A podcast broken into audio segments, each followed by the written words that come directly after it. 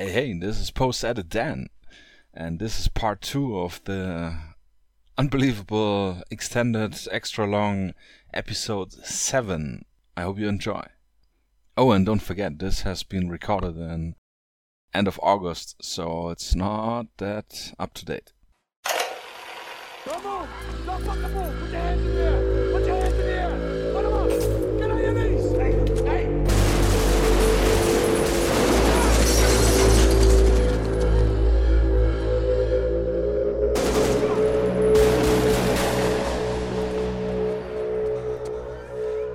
So, Ben, let's talk about Skirmish Sangin.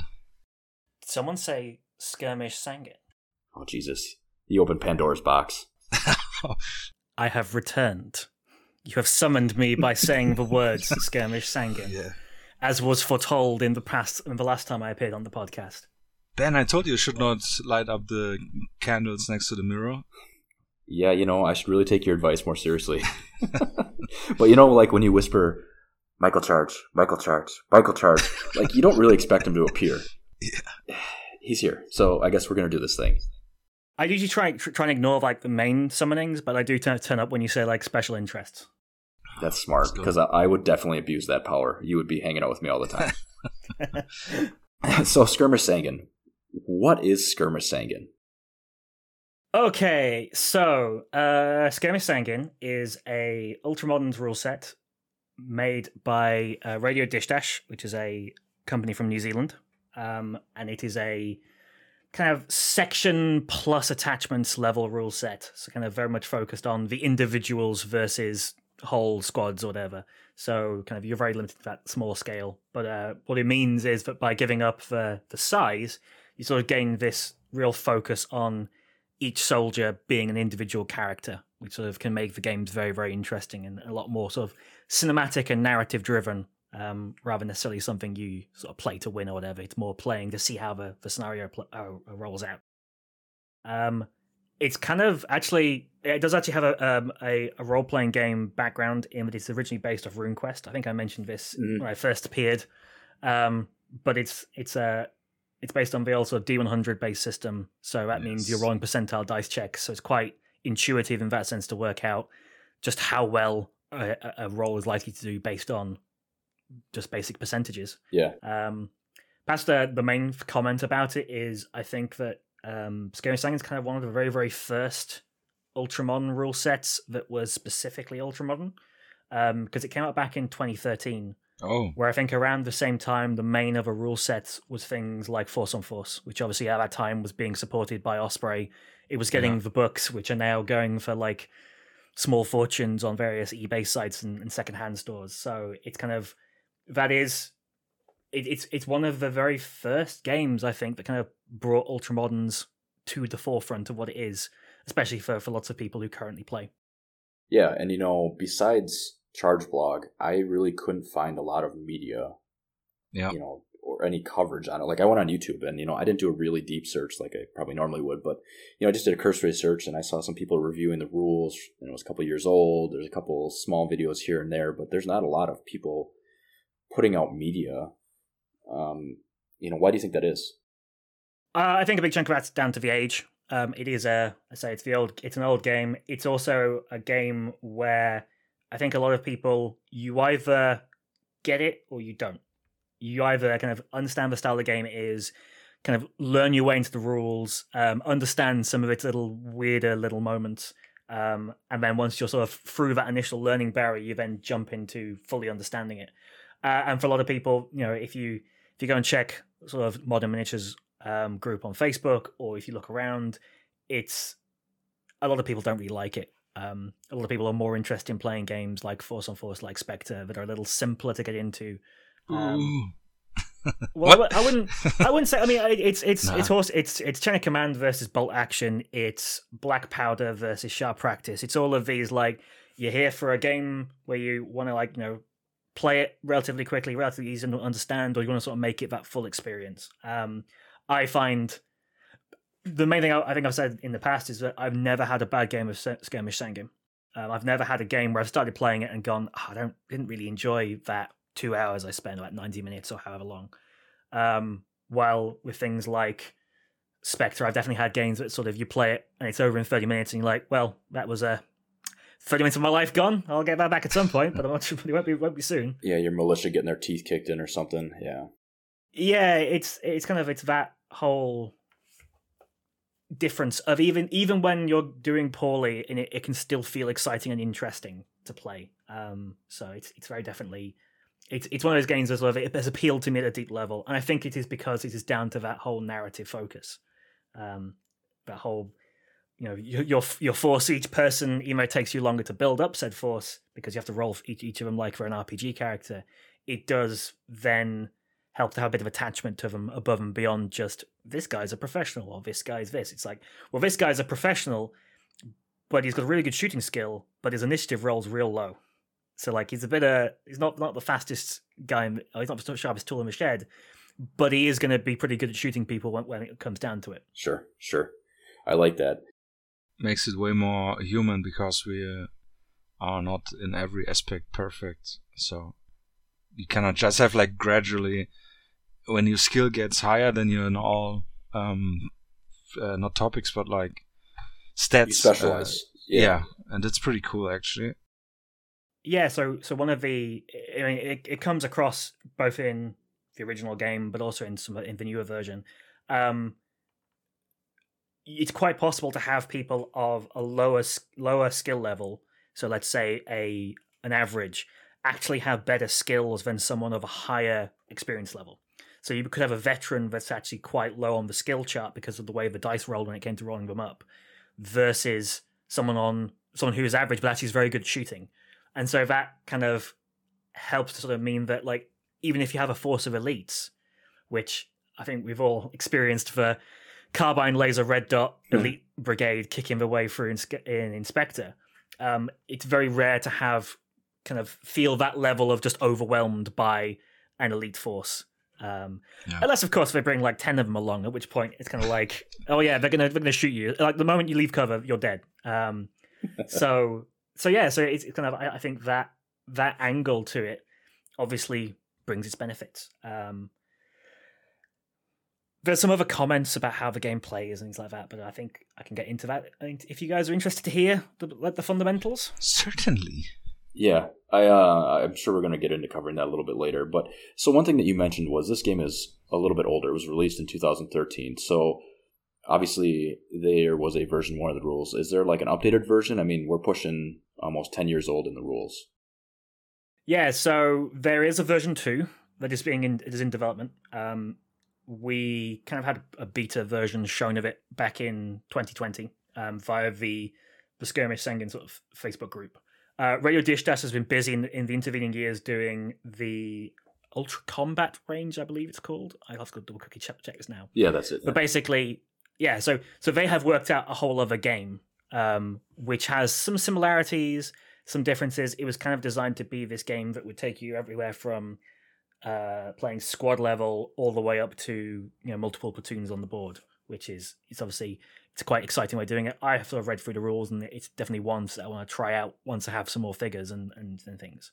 Mm. And I think what you've what you've seen from their development on that is they have then gone back and looked at the things that the skirmish Sangin maybe didn't do what it could have done, sort of little tweaks they've decided to to give to it, sort of change it from this first version in, into a brand new one.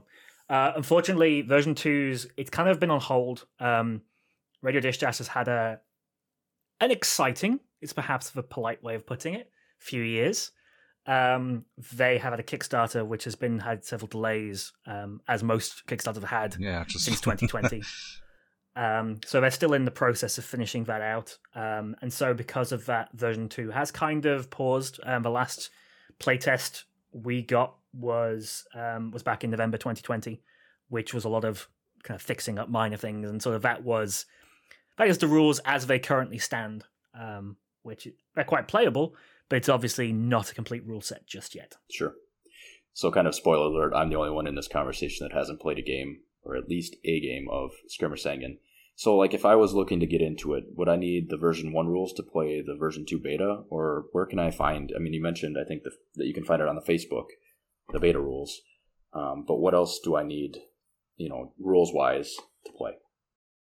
Honestly, uh, nothing else at the moment. You just you just need a playtest document. Oh, there are a few um, useful of a document like uh, character character cards and a, a rather good um, quick reference guide that actually like has the like uh, when I when in the games we have potentially played in the past, looking behind the curtain, um, I, I didn't pass the rule book to the other players. I just passed over the the quick reference and sort of it has all the important information you really need to be playing the game, and then sort of as you would hope with a quick reference sheet, you only look back at the main rule book for sort of major things of the rules about like little things that aren't covered in the in the in the, the small cards. Sure.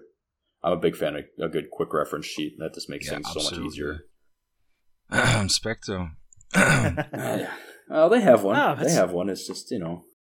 yeah. Hopefully they put out a Home- PDF. Homemade on a piece of on a piece of uh, word document. Yeah. Maybe. Um, I think the other thing I need to mention is that uh, version two, because it's in progress, is missing some not vital parts, but definitely parts which, if you're coming from Spectre, you might miss. So um, the weapons list is kind of work in progress. Uh, there has some there's some terminology I don't disagree, I don't agree with on that Automatic on that rifle. ref- on that weapons. Don't, I, don't start. I can't help myself. It's a long Yeah. it's a long argument. Um, We So it's missing that. stickers. just gonna reprint, yeah, reprint it out and just cover it up. Um, so it's it's the weapons list is the casualty rules, which was a big thing in in, in the version one because this is you know based off um, behavior of military units. It's kind of like if you take a casualty, if you're playing BLUFOR, you you would ev- evac them, and there would be this rush to like we have to get these guys off the board sooner rather than later. We don't want to sort of leave them here for too long. Sure. Um, Which is cool. I ha- there have been games where like first round of shooting, someone goes down. We roll to check if we're going to actually do the evac. And it's like, yep, these guys have to go now.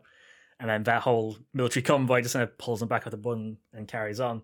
Um, so it's it's missing stuff out, and and I, I would say that version one was never the big toolbox sandbox paradise of let's build this really intricate list of like different bits of gear and different equipment. It was very much a uh, rifleman um, with an assault rifle, pistol, and, and body armor and frag, frag smoke grenades. It was never like, oh, we'll we'll put on these attachments and we'll and we'll do that that sort of Mhm. thing. Which I think comes partially down to wanting to make it uh, like sort of reduce the complexity, but I think there is also an element of that maybe at that time it wasn't quite as important to have that level of customization, which I think with with more current rule sets and just with how things have changed, um, you know, this is a this is a pre-Syria conflict rule set we're talking about here, so it didn't cover a whole lot of stuff which we now have we have to look at and deal with. So Yeah. Syria brought a lot of weird stuff out, and Yeah. um, I mean, you look at just popular media too. I mean, look at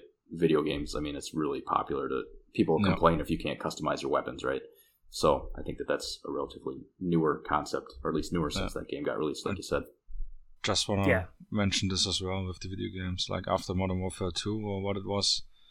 I cannot, I don't remember what year it was. I think Modern Warfare Two is twenty is two thousand nine. 2000. Um, but obviously, it takes time for it to kind of come through, Yeah. and, and war games rules writers aren't.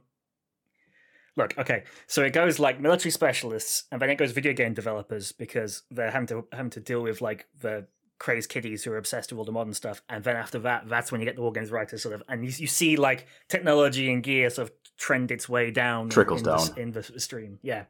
That's funny. So so yeah, so that's something to be aware of is that you know, as going back to the topic, version two is it's it's not a finished rule set, but as we can attest, having played it, it's definitely got uh, as someone who's played version one, it's kept that level of interest and that level of excitement, and then added to it with a few little systems that I think really change it from just being here are some characters to no, this is actually a unit working and, and fighting its way through. Awesome. Nice. Um, yeah, I mean, do you have for our listeners because besides Ben, everybody has played it. uh, more or less, like what what what are the items and tools you need to play? I mean, besides obviously miniatures and probably some dice. You mentioned the D hundred system. How does it work? This is a hundred sided dice or sounds okay, so you weird. you could use a hundred sided dice if you really want. I mean, they are available, but they do kind of you look at them bit and go like, that's not that's not a real dice. That's someone's making a joke. um, so the way a D100 works is if, if you haven't experienced it before, it is two D10s. Um, usually one will have a will have zeros added to the end of each number. So you'll be rolling your tens value on that one, and then you'll roll your units value on the other, and then those two are then added together. Um, for Skirmish Sangin, all of your skill checks are based on D100, so that's you only really need two for that. But for weapons, damage, and firepower, that's all done on a collection of D10s, anywhere from one up to about six. So you don't need tons of dice. You're not rolling 40k orc level of d6s spilling over the table, um, but it is definitely like 60 10s would probably give, give you enough. Um, helpful if, if you don't have a D100 specific set, having one of a different color then sort of makes it easier Yeah. much much easier to be to remember what's going on. Um, the second part is this is a game where you're solo basing minis, so you can so no matter what scale you choose to play, and you kind of want to have each one on individual bases because when they activate, they're activating individually. This isn't a group activation or anything like that. So maybe don't use flames of war figures on this on the group bases, like separate them out into individual ones. Um, in terms of scale, there there have been people who've played it in 15 mil, in 20 mil. 20 mil is very popular because obviously at 20 mil you get a lot more vehicles, um, kits that you can you can play around with, and also with uh, the rules it gives you a lot more space to to play around with. Um, I think in a lot of cases people sort of slightly scale them down or, or use it in sort of metric rather than inches and things like that. I do believe um, that Antalonica has a 15 mil set for Skirmish Sangin. I've seen that.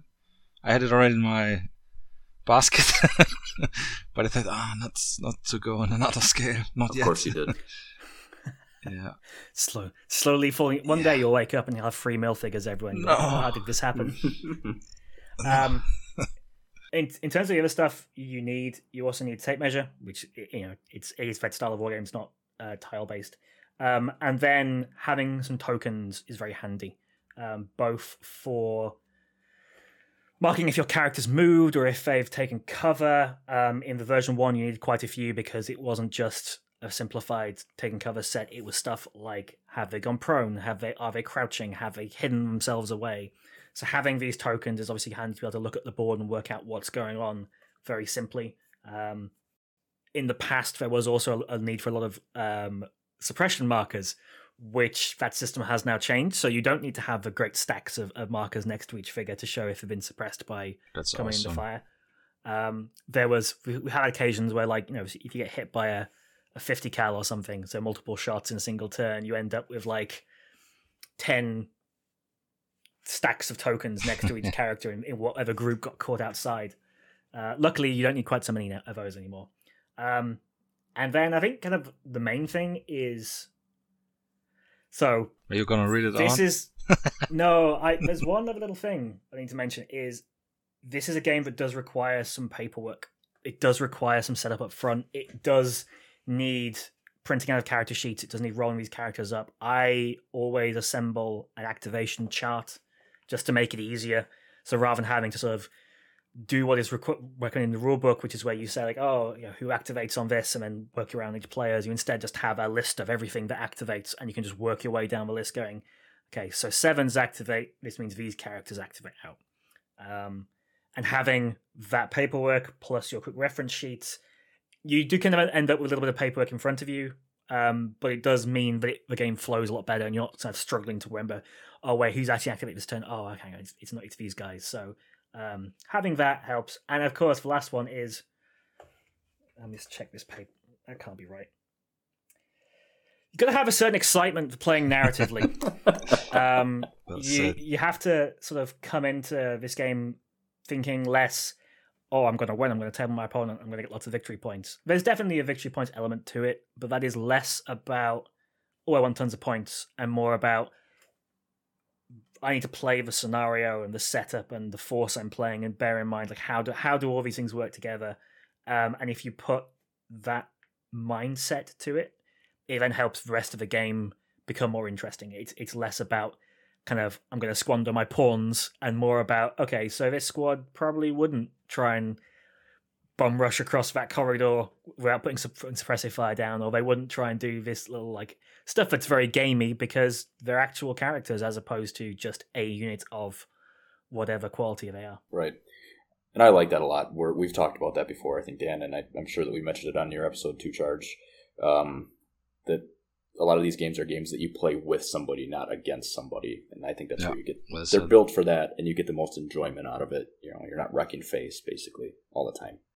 I, I don't foresee there being skirmish Sangin tournaments. Um, or if they are, then more narrative weekends as Mm. opposed to, well, you know, whoever wins, whoever gets the most victory points at the weekends wins. Yeah. So It's a cool idea. A, a big narrative tournament or not tournament, but event, I suppose. Yeah, especially like um, when you have character sheets, it's not like you have character one and it has like this and this stats, but you give them names which make them more human. That's like the thing we talked in our going away from actual conflicts and things, which is kind of I think I understand now where it comes from, where you're told like this it came from Scourge Sangin, your ideas and playing with other people, and yeah, I mean, no, I actually should say it in the next segment, so I'm gonna save that one for now. but the other question is like, now your unaverage Spectre player, can he just jump in the game with respect to tokens and just getting the rule set and a set of D10s?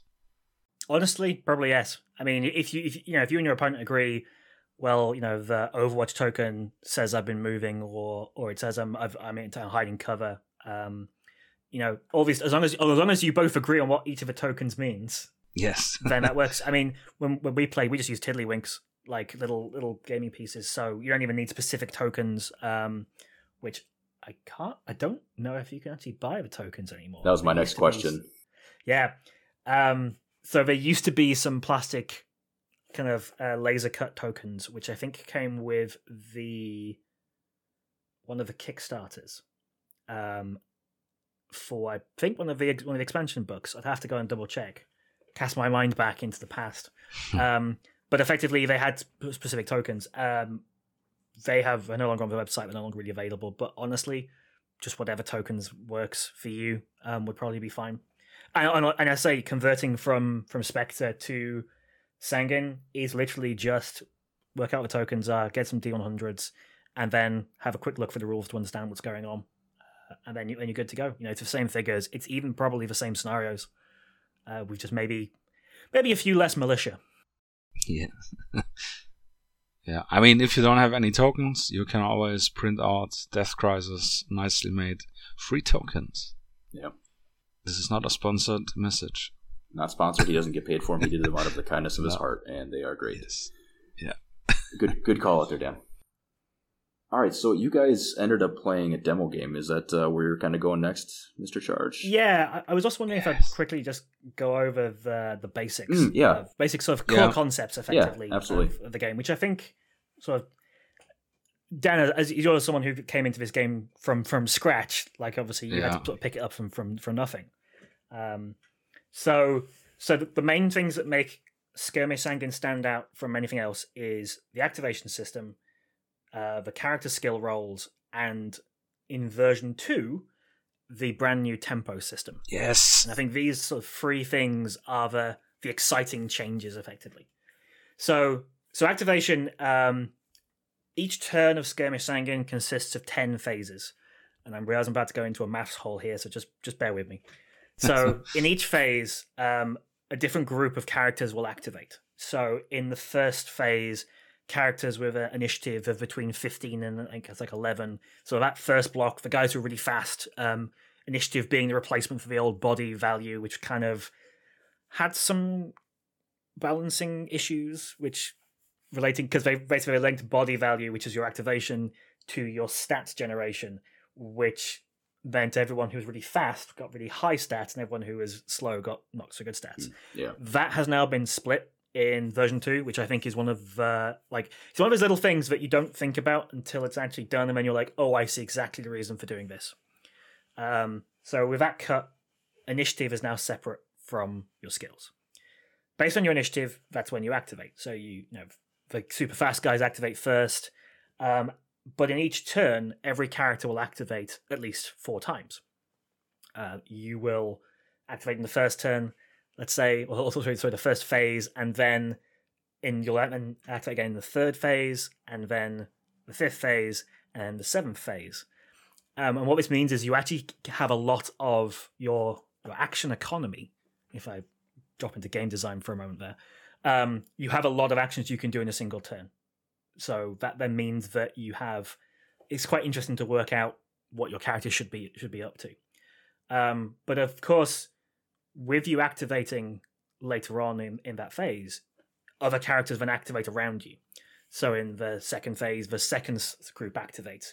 In the third phase, the third slowest set of characters activate.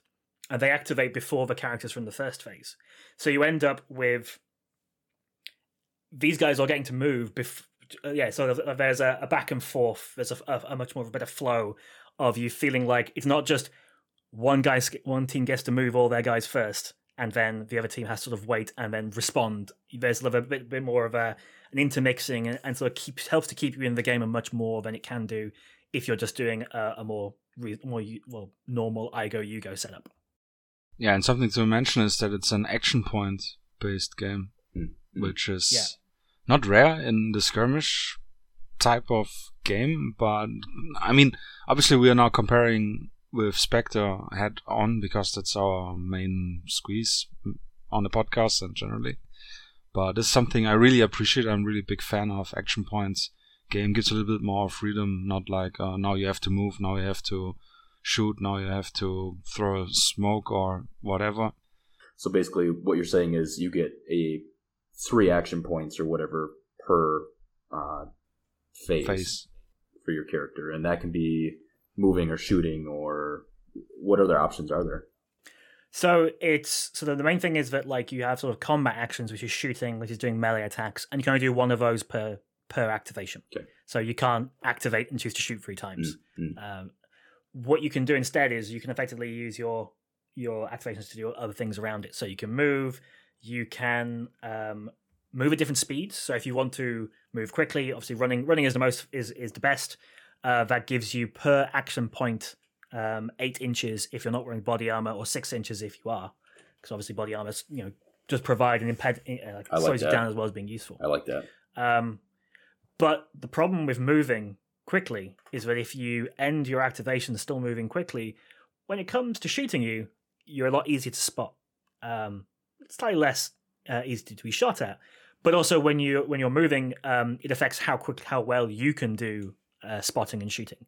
So if you were running and still moving and then try to shoot someone, you're going to have a, a quite significant modifier to, to prevent you just from running around the map and spraying up everything. So there really is like a, a, a tactical feel to it. You know, you're there's a reason that you're doing. You have to do that risk and benefit on each character yeah. activation, right?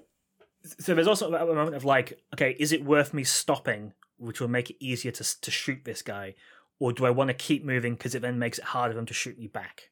Uh, and there also comes with things like one of the actions is referred to as going firm in the rules, um, which I can't stop myself smiling every time I say that.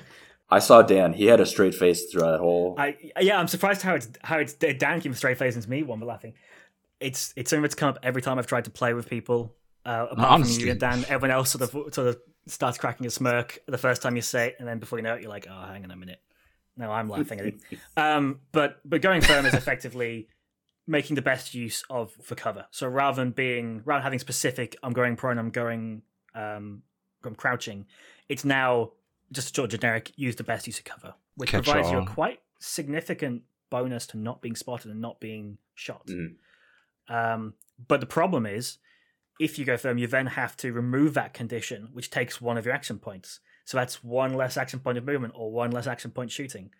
Um, and so that sort of does affect how quickly you can actually perform your actions if you have to constantly keep getting yourself back up off the floor to go and move off and do something else. Um, there are also a few other actions which um, can be used also, so like vaulting over cover, uh, moving into melee combat is a quite significant action because it takes up all three of your activation points, but includes a move and then a melee strike or a close quarters strike to be more precise. Um, but the other thing with action points is they can then be applied to other actions to effectively let you focus in on them or or like you know sort of aiming before shooting or or really focusing on calling in your like working on your command skill or, or any any of the other skills that each character has so hmm. this can effectively turn you know give you a plus 20% modifier with each ap giving you you know a, pl- a plus 10% um, which can you know it obviously makes sense if you're willing to to sit in cover and aim at a target rather than just snap off a shot then it's going to take you more time to do Hmm. Uh, so I I definitely like that ability to be like, you know what, I I, re- I really have to spot this guy this turn because I have to make sure that he's not hiding in those bushes for too much longer. So I'm going to basically spend all my action points to do it, or maybe I'll spend one action point in addition to then leave the last action point available to then tell everyone else, so then another character can activate next and take him out, sort of thing. So. Hmm effectively every time your character activates you have this wide array of actions to choose from which don't necessarily feel overwhelming because it's not like, oh, you could shoot like one way or you could shoot a different way. You could shoot like all these different ways. It's like, no, you're shooting, but how much action points you spend on the shooting or what you're doing around the shooting is what affects it from turning it from a casual, you know, shoot of your pistol as you as you dive into cover or a, a carefully aimed shot, um, having sort of taken up a, a good sniper position the turn before, sort of thing. Yeah, that's really cool. That adds a lot of tactical tactical flexibility and a lot of choices. Yeah, one one important thing to notice or to mention, I mean, is that you can per activation only use one action for the actual shooting, but you can use like two for the aiming or focusing, which is called. So yeah. you cannot just like ah, I'm gonna shoot with three three times on you and so that's and, also yeah. And also, uh, actually, certain weapons. This is a rule we actually missed in our in our demo game, which I've been kicking myself, which I actually really adds to like the the feel of the game. Is that different weapons take different action points to, to perform the attack action. So, assault rifle takes one action point. You know, it's a pretty basic level of bring to shoulder and pull trigger. Um, but if you're using grenades, that's free action. That's a whole that's a whole activation to pull out the grenade, to prep it, and then throw it. Um, and that can then affect how you then play out your guy. Because if you're if you're aware that this character is going to take a long time to get a pretty devastating weapon together with the, the hand grenade, then you have to make sure that he's in a good position to do it the turn before, and sort of then set up those um, those actions. And of course, the time scale of all this is is if you think about what's actually playing out on the board, it's actually quite compressed. Like I don't.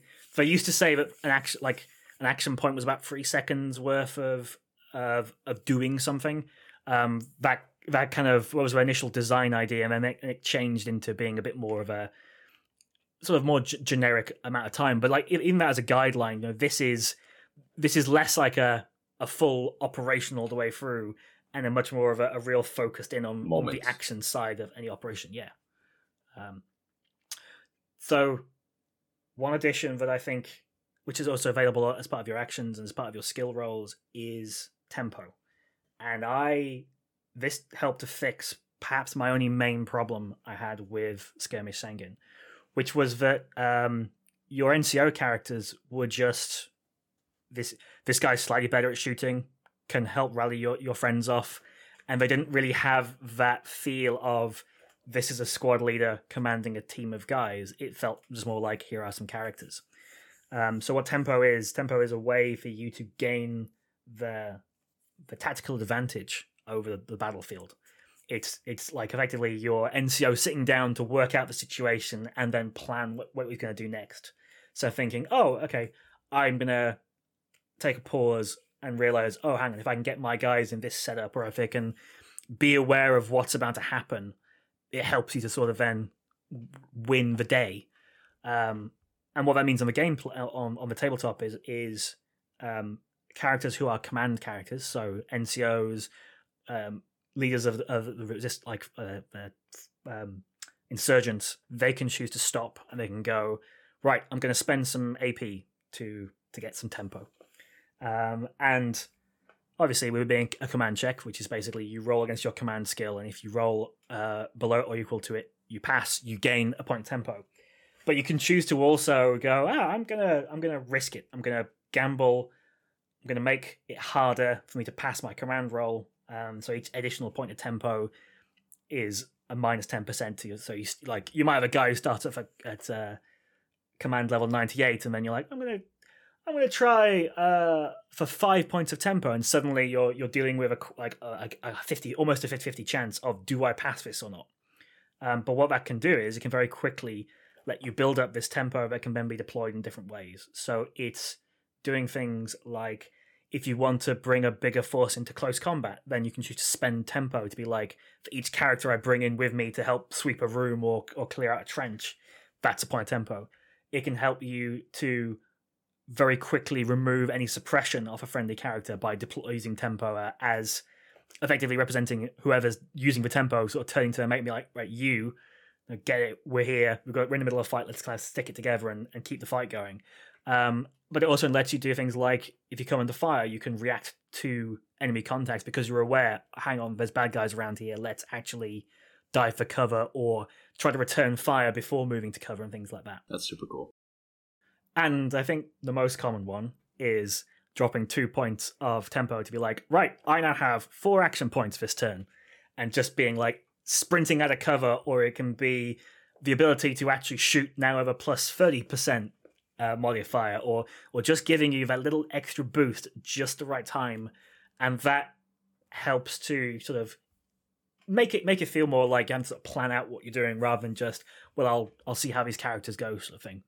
Um, it does of course require you to actually have characters that have command skills, which does mean you actually need to have NCOs on the board, which is obviously plays into a lot of games. Is that um, typically one NCO per side, or can it be multiple? Or uh, you can have multiple. Um, I think if if you're like if you're doing a um, think about like a, a, a US Army um, squad, not section because it's a squad because they're American.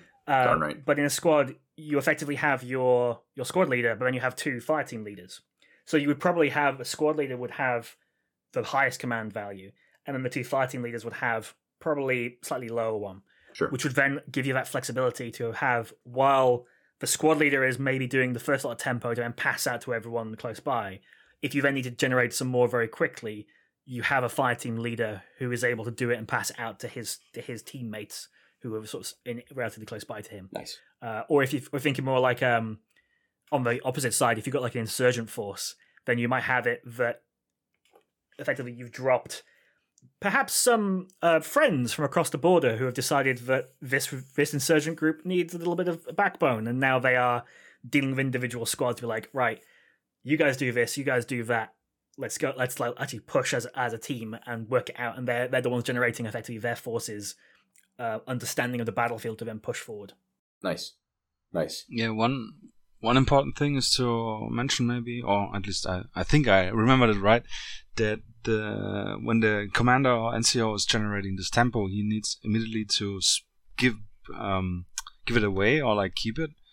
And each character can have a maximum of five tempo, and you kind of need some.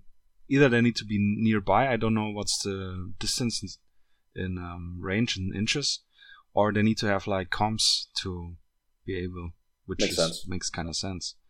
Yeah, so it's so it's twelve inches for 12. uh, non-radio users, but obviously um, the rules are kind of written with the intention that you're doing um, Afghanistan stuff. So it mentions stuff like, well, a properly trained army has comms, so it'll just pass it out to anyone on the same net, effectively.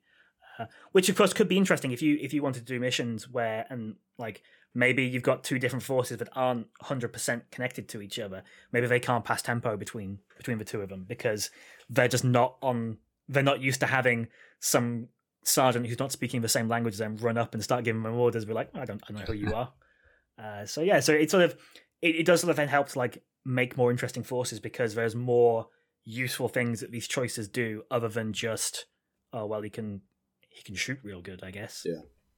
No, I, that uh, definitely changes the feel of the game quite a bit, and that's something that's attractive to me. That again, I I like when you have decisions to make, and when you have things that you can use to give yourself, you know, more options.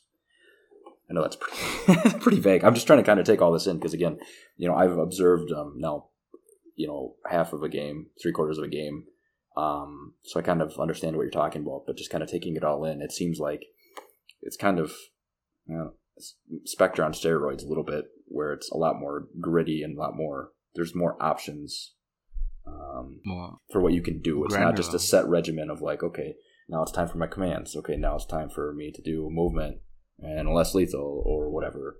Um, and then combat, you can kind of give yourself different things to do or order of what you do.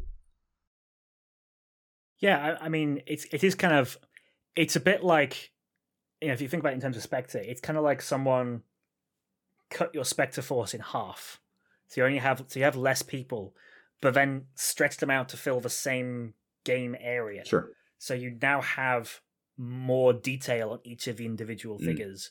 So it isn't just I'm going to move this distance. It's well, how do they move? How do they do this? Yeah. Uh, you know, we obviously have going tactical in, in Spectre, but that's some of that detail. So some of that sort of action is actually then slightly more detailed yeah. in in in Sangin. Um, yeah, the the thing like what you said, um, we don't have any weapon lists and like tools for making the game more interesting. But I think what currently the V2 is like what I have um, been in contact and played um, lacks in terms of um, weapon attachments and stuff.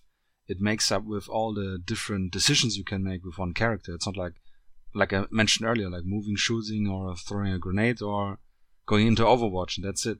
So with this really very um, what's called gradient of this um, options you have. So it's not like um, one or zero. It's more, uh, you know, um, it makes the game kind of like chess. Like I feel it's you have you can plan so extremely in advance.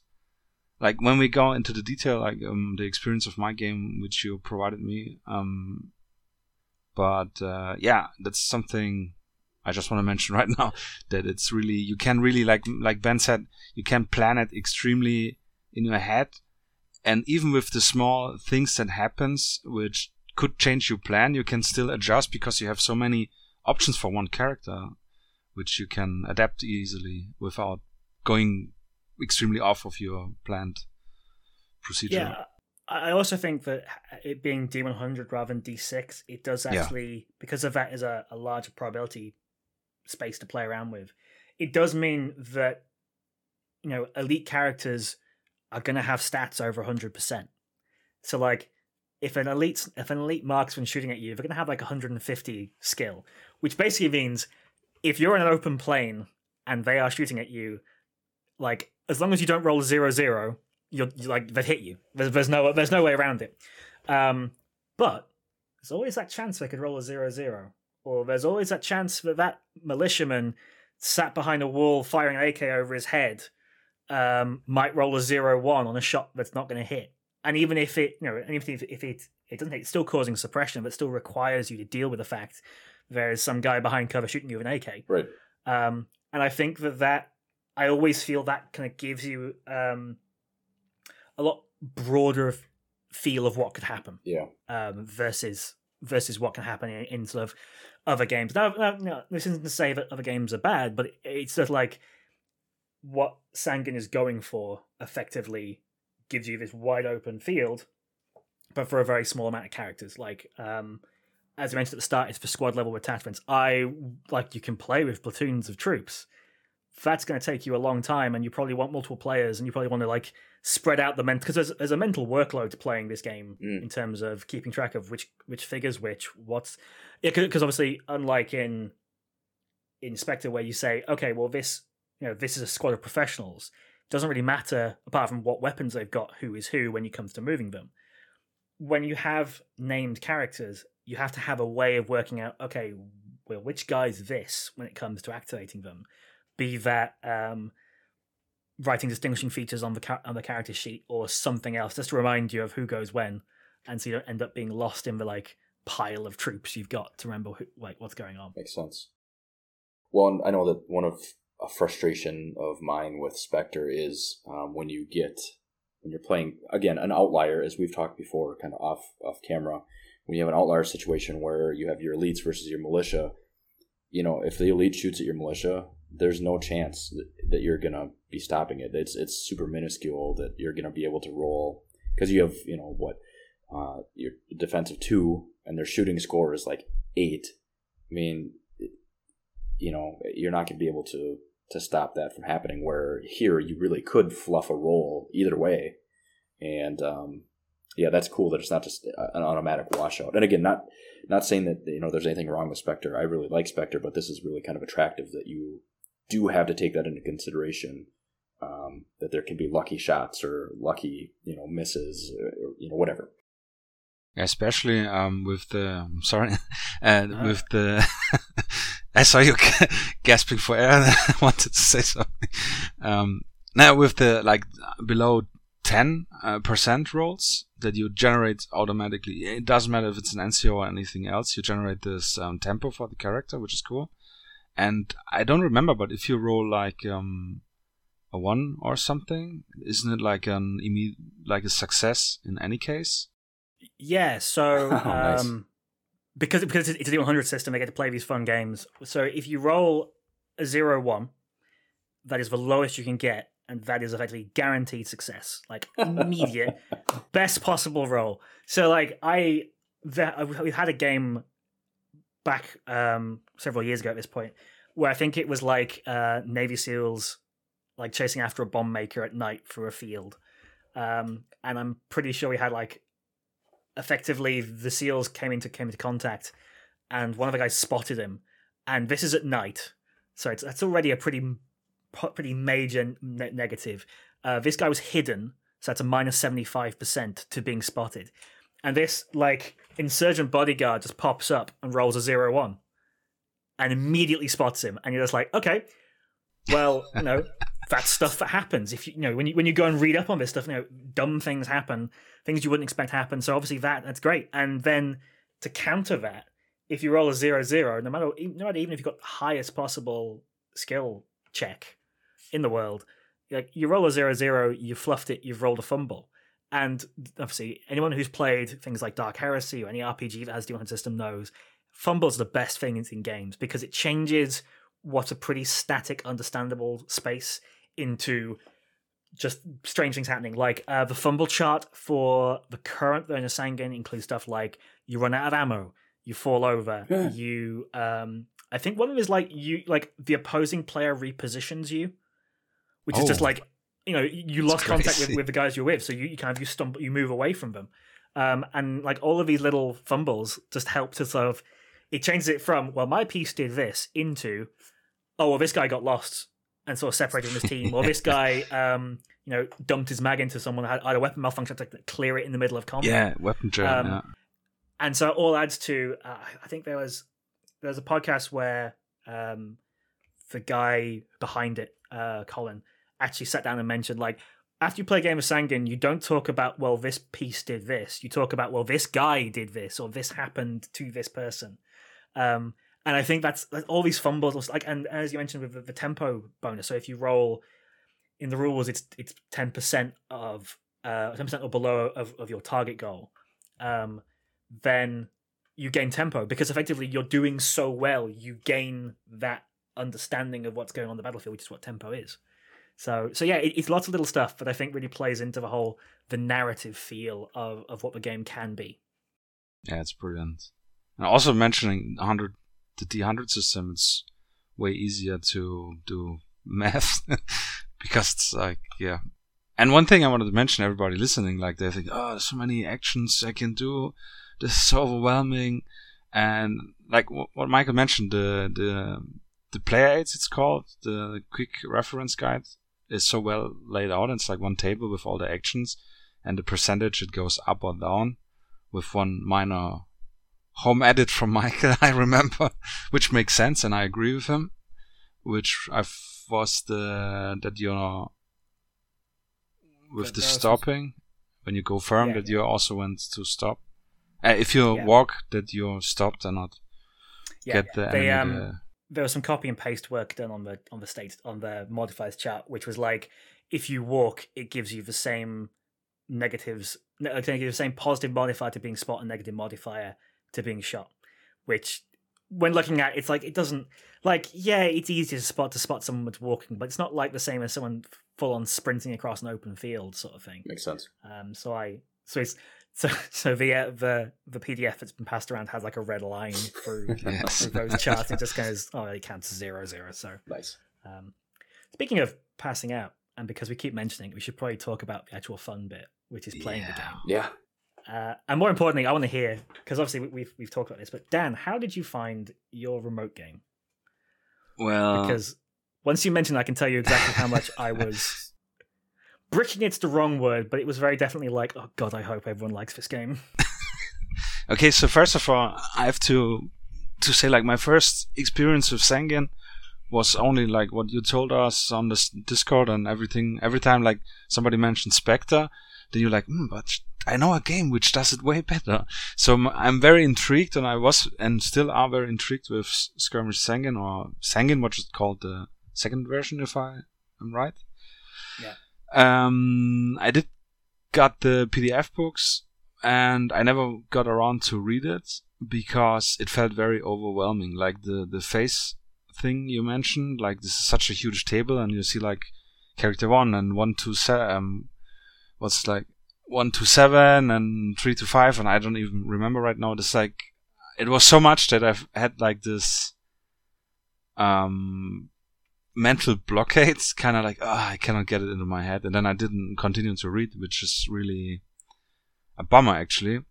But like you explaining me it in less than 30 minutes, I think 20 minutes, like the main important things. Everything is like similar. The, the six inch moving and the shooting. One thing I really, really liked is that you don't have to measure the distance for the rifles and guns and everything because it doesn't matter actually. Like we're playing on a 6x4, I forgot already, was it 200 meters at maximum? Not even 170 meters, something like this. So, so, uh, yeah. Yeah, so the only thing we had in our game was that the pistol guys had like a limited range, which is also in the current iteration of the beta rules, which makes sense. So it, this kind of speeds up the game flow, which is cool.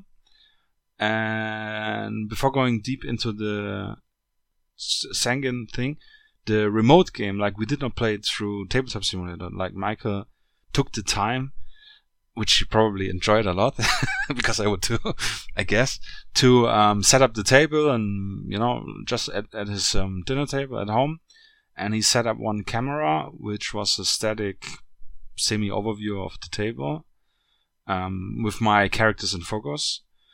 And he had like a second um, Discord. We did everything over Discord. Um, a second Discord account, which he had activated on his mobile phone. And when something was unclear and I couldn't really see it, he just like this pull out the, the drone, which flew over the table and kind of give me the necessary angle to see something. You know, like this. Usually when you go drop down to see at the edge of the table, like ah, does the guy have line of sight? Something with this, and it's worked so good. And I really had like moments. I got so immersed that I my, mentally I was like there with you playing the game it was crazy. Like I'm still having nice dreams about it. It was really good, and not to shit on tabletop simulator, but um, yeah, anytime rather remote game than tabletop simulator by one. Yeah, yeah. so, yeah. I mean, one one thing I think that um, I would definitely say is I am quite fortunate in the fact that I have the space to set this up and to leave it set up, and you know have I I don't have other people need to use the same space. So obviously that helps a lot. Um, and I think that you know if, if you don't have that space, Tabletop Simulator obviously works great as as an alternative, but it does um, having the terrain set up is obviously easier to build and also uh, having just one person's hand doing all the moving around rather than kind of a tabletop simulator of everyone sort of starts moving stuff around before you know it and physics gets into action it's a, Yes. then the game jank sneaks in and before you know it like tables are flipped over and you're like oh how did this happen um, by Yeah. playing remote luckily the only person who can flip the table over is me and it's a dining table so i might struggle frankly yeah. Taking the time you spend into painting and building everything, it will probably I- not happen.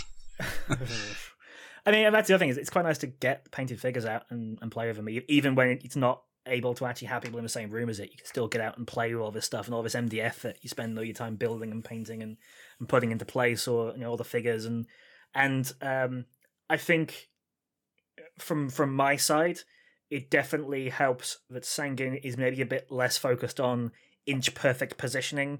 It's Yeah. a lot less about like, oh well, you can only move six inches, therefore you only reach this stage, and a lot more about like, I'm trying to reach that that position. Can I get there? Okay, well, yeah, let's let's let's try that out, and then we'll see where we move on from there. So it's uh, it definitely helps that it's not quite so competitive and, and specific, um, and lets you sort of play it a little bit easier. I think. Yeah, and I think that's one thing you mentioned in the beginning as well. It's like um, it's more of like a gentleman's game agreement thing. So pre-measuring obviously is no problem. And yeah, I think we had like situation like I said, like yeah, I wanna walk until I'm behind this tree or something, and you measured it, and if it works, then we did it.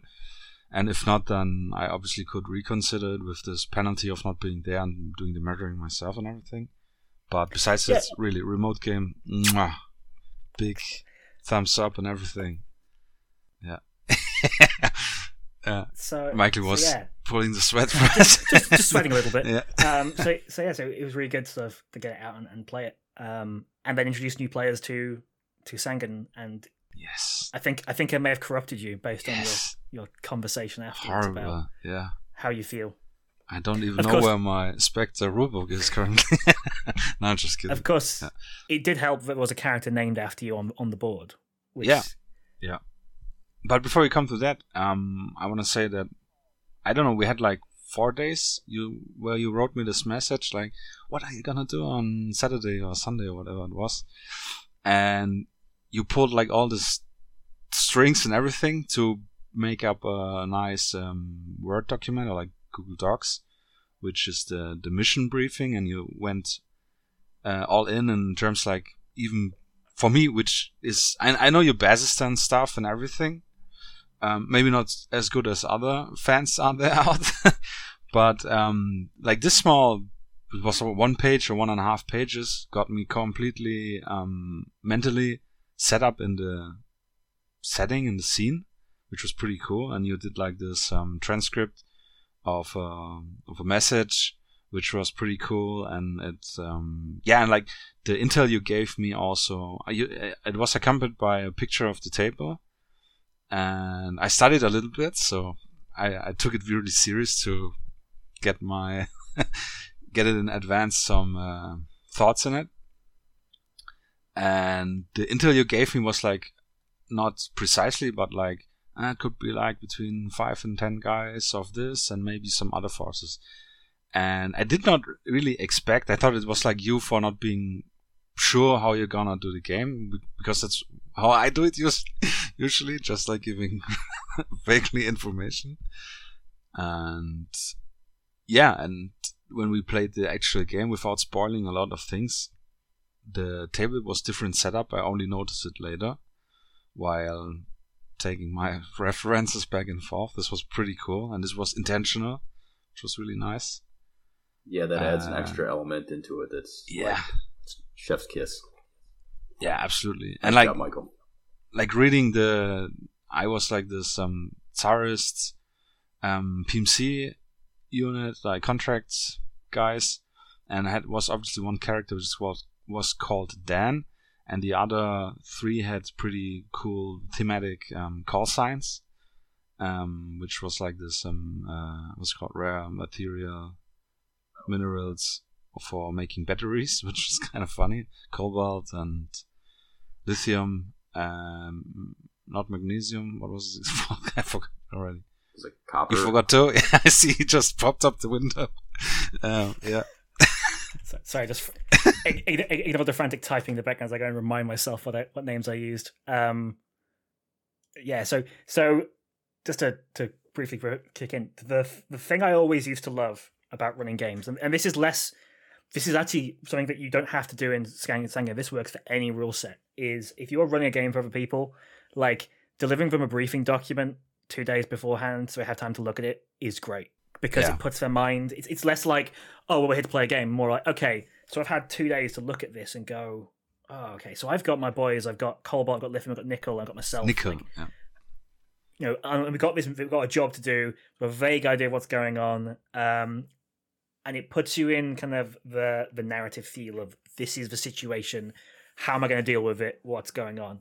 Uh, and as a games master, you then lie to the players, like just full on, just don't like give them information that is not entirely wrong, but has just enough wrong with it that if if they're if they're looking, they'll notice. Hang on, that vehicle wasn't there, or those vehicles have moved, or you know, there's more guys moving around outside than there was on them on the the UAV picture, or like I'm aware there's a QRF coming, but like I'm not sure like how many people are actually in that QRF, or or if it's going to actually turn up on time, or you know, just any any little bit of realistic friction just helps to make people like get into the game a little bit more and get that feel of like okay, like this is less we're moving figures around and this is more okay this is a situation we're going into. Um so yeah so i'm basically saying is that like if you if you run a game for people like adding just that little touch of just some information beforehand can just help to make it just a touch from we're here to play a game to you're here to experience this game in, in whatever way. Yeah yeah that's right. It's not like you're getting a script for uh play and you're just going through it so you have the Yeah. random stuff which is pretty cool uh, like and having a character named after me and having already going into the mindset that it's more like RPG-ish, like we, in the last interview we had with you or podcast. Um, obviously, I don't want to just to bomb rush in and drop dead, you know, like the Leeroy Jenkins style. So I, I took it pretty serious the game. I mean, we will go through the game and, and more or less step by step. Not really. Um, if you're interested, go read up on Michael's blog the full recap of the game. I'm just gonna give my how I felt um, with Sangin and situations which I thought was really worthwhile to mention or is worthwhile to mention. But yeah, to, to come quickly back to the remote game thing, like um, I used Michael's um, Intel picture which he gave me in advance and popped up Photoshop and dropped it in, and I just made like estimated um, 25 mil circles. Um, he wrote in the character sheets like this character has a blue hat, this character has a brown hat, and so on. So I just colored the circles in the hat's color and placed them around. So every time he, I, I gave a movement or like an action, action not, but like a movement, I copied it on my Photoshop sheet so I have a clearer overview, which I will say or kind of think that it helped the flow a little bit better because I was always aware where the characters and the hostiles and civilians, which were also around, um, were, and then it was just a question of distance and line of sight. Uh, it was pretty easy and worked really well. We had also, can we mention it already? I was just going to quickly add in, um, as the person running the game, having the local, having the remote player keeping track of it all also helped because it meant there was less. Oh, can you remind me where my troops are? Um, which is obviously like, okay, let me move the camera out, me move around. Yeah. It was just it just helped me to sort of focus on this is how the game is going rather than having to keep track of. So you are aware of where everyone is. So it is definitely. It's kind of those things that would be nice to sort of hand out, be like, here is a tool to assist in, in where these in where these people are. But it's definitely useful that you decided to do that because it, it was less for me to worry about. Yeah, I mean, obviously you don't need to use Photoshop, but it's like the one where I had different layers. So if I move the, I can just grab the tokens and move them around on my screen. So this was, yeah, there's probably better options or solutions you could do it. But um, yeah, I'm gonna spoil it later. um, yeah, so this uh, was one thing I wanted to mention. And reading here up on my notes, uh, yeah, like when we were playing, um, like I said, with this role playing aspect in mind, I kind of based off my decisions, like in a logical manner. Like if this, we had like one situation where my marksman had he, yeah, I think no, it was like an the the other character. I think it was Nico.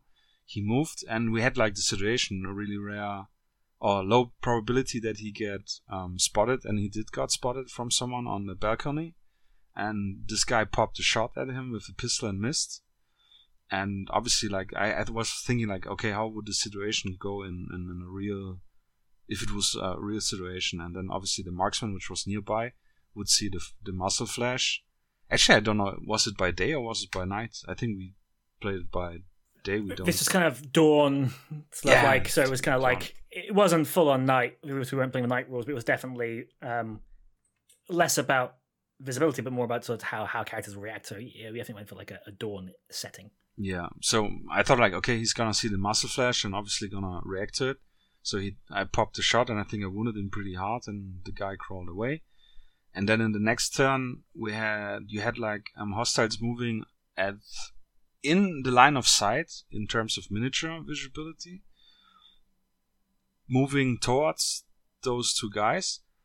But I thought, okay, it doesn't make sense that he's magically gonna see this guy running, you know, not in his um, like eye angle when he was looking through the scope. And there was like second guy on the balcony, and I rather decided to pop a shot on, on, on this guy instead of the other one, which would be maybe more beneficial for me in a playing sense. So I think this is something depends on the people or on the player itself how you want to play it through. But this kind of underlines again that it's not like me playing versus you. It's like we playing, simulating the story with our decisions, which is awesome. And It's like really what I always hoped for. Like Sangin, okay, I just gonna throw it out there. Sangin is what I always wished Spectre is, but is not. So I'm, yeah, you heard it here first. Probably not, but yeah, I I think this is gonna be my my main squeeze game in the future because it's just I don't know it blew so my blew my mind with the decisions and everything, and I'm really hyped about it. And Colin, if you're listening, motivate yourself, please. Do us the favor. And if I uh, may interrupt, um, Mike made a Michael made a comment earlier. Um, I don't know, a couple days ago, probably at this point, but he said that the more publicity and more press this game gets, you know, yes. it puts more pressure on yes. the publishers. You know, saying, "Hey, like there are people playing. Oh, maybe I should start working on this a little bit more seriously." I'm I'm extremely hyped for it, and I I built already one table up because I was not bored, but it was like an experiment. But I was already having my ideas like ah if I could play Skirmish Sangin now if I had the time or like the yeah knowledge maybe which is lacking which Michael has then I would play right now. yeah, I mean it's really it's definitely really happy to sort of hear basically like different rules work for different people, and I think that if you're wanting the narrative side, I think if you're on the narrative side and you can get past that first learning bit, then I think that um, Sangin is definitely that narrative rule set that a lot of people look for.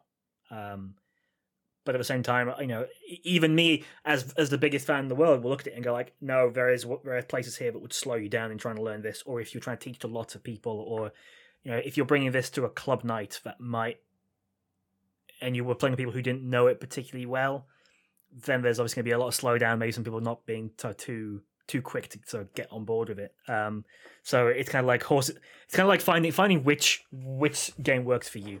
Yeah, and that's the, that's the thing I'm saying. Like this is the, the game type and narrative type I'm looking for. So for me, it's just mm, what's called mm, head on the nail. Yeah, yeah, close enough. No. Yeah, something hits the the nail on the head. Yeah. yeah. Um, yeah, I don't know, and like this um evolving the the the, the world, the storyline, and, and having the setup, and like oh, what happened here matters in the next game. And I'm really excited for us having the next remote game. I'm really like looking every day in the chat like ah, when he's gonna write what I'm gonna do next week.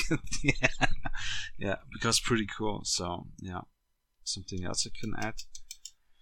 Um, yeah, just what Michael mentioned. Like, obviously, I'm speaking only about the version two. I have no idea about version one. It's probably more complicated. Like you said, version two is a more streamlined. Like every second version of something is a streamlined iteration um, but it's I feel it's a way easier game to play than Spectre because maybe because there's not so much stuff in in it yet. But having just I just had like this one page from the QRF open with the actions and like the values and my character cards to track my suppression and like the tempo, which is spendable currency, so to say. So obviously, I need to subtract it and add it. Um, it was super easy and really into into it intuitive. Intuitive, yeah. Intuitive, yes. You got it, buddy. Uh, yeah, always I have always German or even Portuguese word in my head, and then it gets a knot and will not come out correctly. But as yeah. I've said before, ask me to speak some German to you, and you would just be laughing. Das könntest du eigentlich mal machen, ein bisschen Deutsch reden. Ja. Guten Tag, guten Tag. Yeah. nah. No, but uh, yes, Ben, you wanna ask, comment? I mean, you have watched, like you said, the game, half of my game and half of. I mean, I mean, we, we could talk about the, the demo game we had planned for Ben, and then how yeah. Ben suddenly changed shape and name just as the game started, and someone else jumped in. Yeah, I, or we could save it for him because uh, he wants to come on at some point uh, if he wanted to. Um, let's say that we, uh, if, if you look at my blog, you'll notice there are two demo games I played quite recently with very similar looking forces. Yes, and uh, and that was the second demo game, and and uh, let's say there is a third one I'm currently planning, which I think will be a quite interesting sort of showing you what what the game can do because we, we already had sort of two ways of playing it now, a third one, so. With these three together, I think should be a quite good introduction to just what you can do with the rule set. So yeah, I'm, I'm very excited. And um, one of the things that Dan and I have been talking about is if you're a member of the uh, Ultra Modern Discord, we put up a new section that really hasn't been used yet, but it's called the stage. So we're hoping that once we become a little bit more fluent in the rules, that uh, we'll be able to put some games out there um, and get some eyes on uh, some miniatures and whatever. Because um, I know that I have the stuff to be able to run a remote game, and I'd be all about that. So now that we're gaining some experience as a, as a group of players, um, we can kind of disseminate the information and whatnot. So uh, looking forward to that, and I'm looking forward to my demo game. Um, you know, uh, reading Michael's after action, uh, yeah, it definitely whet my palate. And then um, watching this this other uh, game go down. Uh, I had us, we had us all lined up, and it's amazing that we got like three different time zones to uh, the time zones just lined up just perfectly. We're like, yep, we could do this. And then like 30 minutes before we were supposed to play, my air conditioner blew up at my house. Um, so uh, it was great. Um, adult life strikes again, but um, I was able to kind of watch as I was waiting for the technician to come, and um, it, it did have a little bit different feel. And it was cool seeing the different playing styles between Dan and this other player. and the uh, possible reckless behavior or not um, you know of people involved. Uh, it's just interesting to see different people's playing styles. Uh, yeah, kind of coming I mean, one thing I really quite liked about the fact it was remote was that, like, you know, we could just say, "Oh wait, let's change play now." Like the original plan's out the window because you know real real life happens, and rather than it being like, "Oh, okay, well that means this guy can't." You know, my my opponent can't drive over to me and has to go home and do. It was this case like, right, cool, jump on Discord, change who's running, uh, swap out a name just to just to change the the, the effect of it, um, and suddenly, yeah, we you know this, you know, we got another player brought up to speed. Uh, I actually think the um, it actually worked out quite nicely because the different scenario kind of made sense to have like less forward planning of what was going on versus Dan's, which obviously was like quite sneaky and you guys infiltrating. And this one was a lot more like reacting on the fly.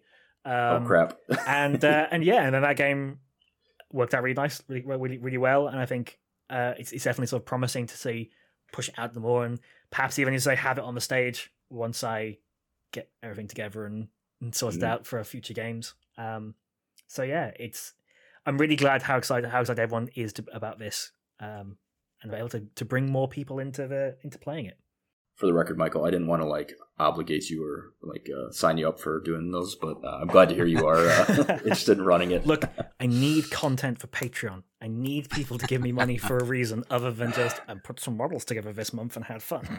well, I'm uh, happy to provide for myself because I've one, I'm one of your Patreons, so I'm like, well, I guess I can I can give myself some entertainment. Um, but if you're not a member of Michael's Patreon, he does have some really cool uh, projects out there and kind of his thoughts about different things that he's doing, and um, it's kind of cool to see behind the curtain, if you will, um, with his projects and stuff. So check that out if you get a chance. And if you're reading his blog, just throw him a few bucks to get his next fix on a Pepsi. yeah, it's not coffee. We're buying him Pepsi. He's providing his Pepsi. service for free, and we know yes, that everybody who's listening and is into ultramodern is doing ultramodern because they read Michael's blog. So it's almost to a person. They're all like, "I yes, I've read Chargeblog." Look, yeah. you guys, you guys think it's funny. It's terrifying. Just a lot of people are like, "Oh yeah, I got into you because this is like, I'm an." I'm not someone who's. I'm an idiot. I just happen to play these ultramoderns and write and have and have the ability to write about them because I spent too much time on it. But yeah, I'm glad. I'm. I'm really. I'm. I'm at the same time. I'm kind of happy that people are definitely getting into it um, and playing more. So absolutely to see. Yeah. So, kind of um, building on our conversation about now that we're into the beta of V2, um, you know, this game has been around, again, as we said, for nine years. It's not just the core rulebook out there, right? There are expansions uh, to this. Yeah. So, let's. I'm going to tell you a story about, rule, about book releases. I'm going to start from just after the main rulebook all the way up to effectively the last stuff I did for Skirmish Sangin. Um, so first of all, we had dispatches one and two, uh, and these were effectively like the the expansion packs. They brought new rules, new orbats, new scenarios into the base game. So they added things like helicopter rules. They added um, different forces, like like the German army got an orbat. The uh, six one one militia, which I believe is a historical group involved in road building in Afghanistan, uh, got its own militia, like so basic information, which was kind of then used in a scenario in that same book. But it, I mean, as well as things like that, then expanding out the Taliban element of the original rule book to then include a bit more, some more variation. So giving you options like um, having a spotter in amongst a herd of goats, which effectively you could use to block um, the uh, ISAF players' line of sight or like stop them from being able to shoot through that area while you moved your guys around add things like rat lines. Um, so all of these little extra tools which help to sort of give like make your Taliban force feel a little bit more um, unique and varied. Yeah, yeah, and you know make it feel a bit, different to the to the to the, the core force. Yeah, um, I think the other thing is that alongside these dispatches, they also released some free add-on scenarios, um, and they're all on the website, and they kind of vary from one of my favorites, which is uh, I think it's called Mouse Hunt, which is basically um, the OPFOR consists of a sniper and a spotter, and they can bounce between um, sniping spots. And against them is a whole U.S. Marines squad, so that's thirteen guys, uh, and that's a very different style of game from some of the other scenarios, which is like one of them. One of them is like um, Australian section that's assaulting across a field when they have a bushmaster as providing support. Uh, and these different scenarios kind of help to then take the game on a little, bit longer, but was still set in the Afghan setting that the core book was.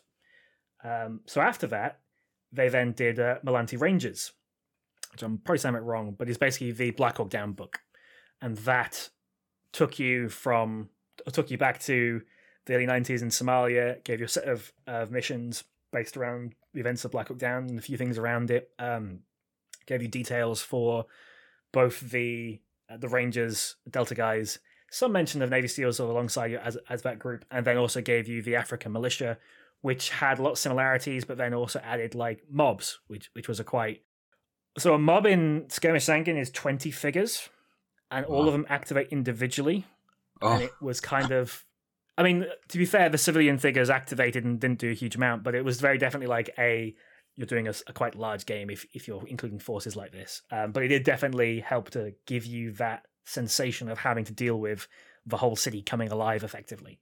Um, and I quite like Melanti Rangers. It's got some very cool scenarios. It obviously has um, some which are definitely more historical, and then there's the uh, the Hollywood uh, Mogadishu Mile, which is a very specific setup for you know at the in the ending of Black Hawk Down. Um, it does also feature, I think, a very one which I, which is, I would love to see being played more, which is uh, the two Delta snipers um, defending the crash site, and that's a really interesting one because it's it's not just like here's two heroic guys and we're going to fight everyone off. It's actually like two heroic guys, and you have to then deal with the fact that it's only two of you versus a big group of, of forces coming into it, instant your position. Um, and even if you do, you are um, skipping morale checks and doing things like that, you still have to deal with how am I going to handle all of these guys coming towards me. Um, so it does sort of put you in the boots uh, and, get that sensation. Um, so then after going historical, but still in Africa, um, Dishdash release the book Africa, which is a alternate reality Africa. So using the same geography, same rest of the world, but then tweaked the nations to sort of give you a, a bit of a um, sort of different setting to play off. Um, and they went, went into detail, fully including information on different forces, different what each nation's up to, what their uh, regular troops look like, um, and then gave you some scenarios to go with it, as well as rules for the African militia reprinted, but with a few new little additions. Um, and uh, there's a cool scenario in there written by this Michael Charge guy who it's a quite good. It's one I actually wrote as a as a, a, a learn to play scenario because it is for PMC contractors versus bunch of criminals pushing in on their location. So it was like a very easy one to, to set up and, and doing like a like a two by two even even sort of square, um, and definitely showed off what skirmish sangin can do in a, uh, a small small area. Fun side note: um, like the Africa book, like I mentioned earlier in this um, episode, uh, which I'm basing my Fictures Africa on.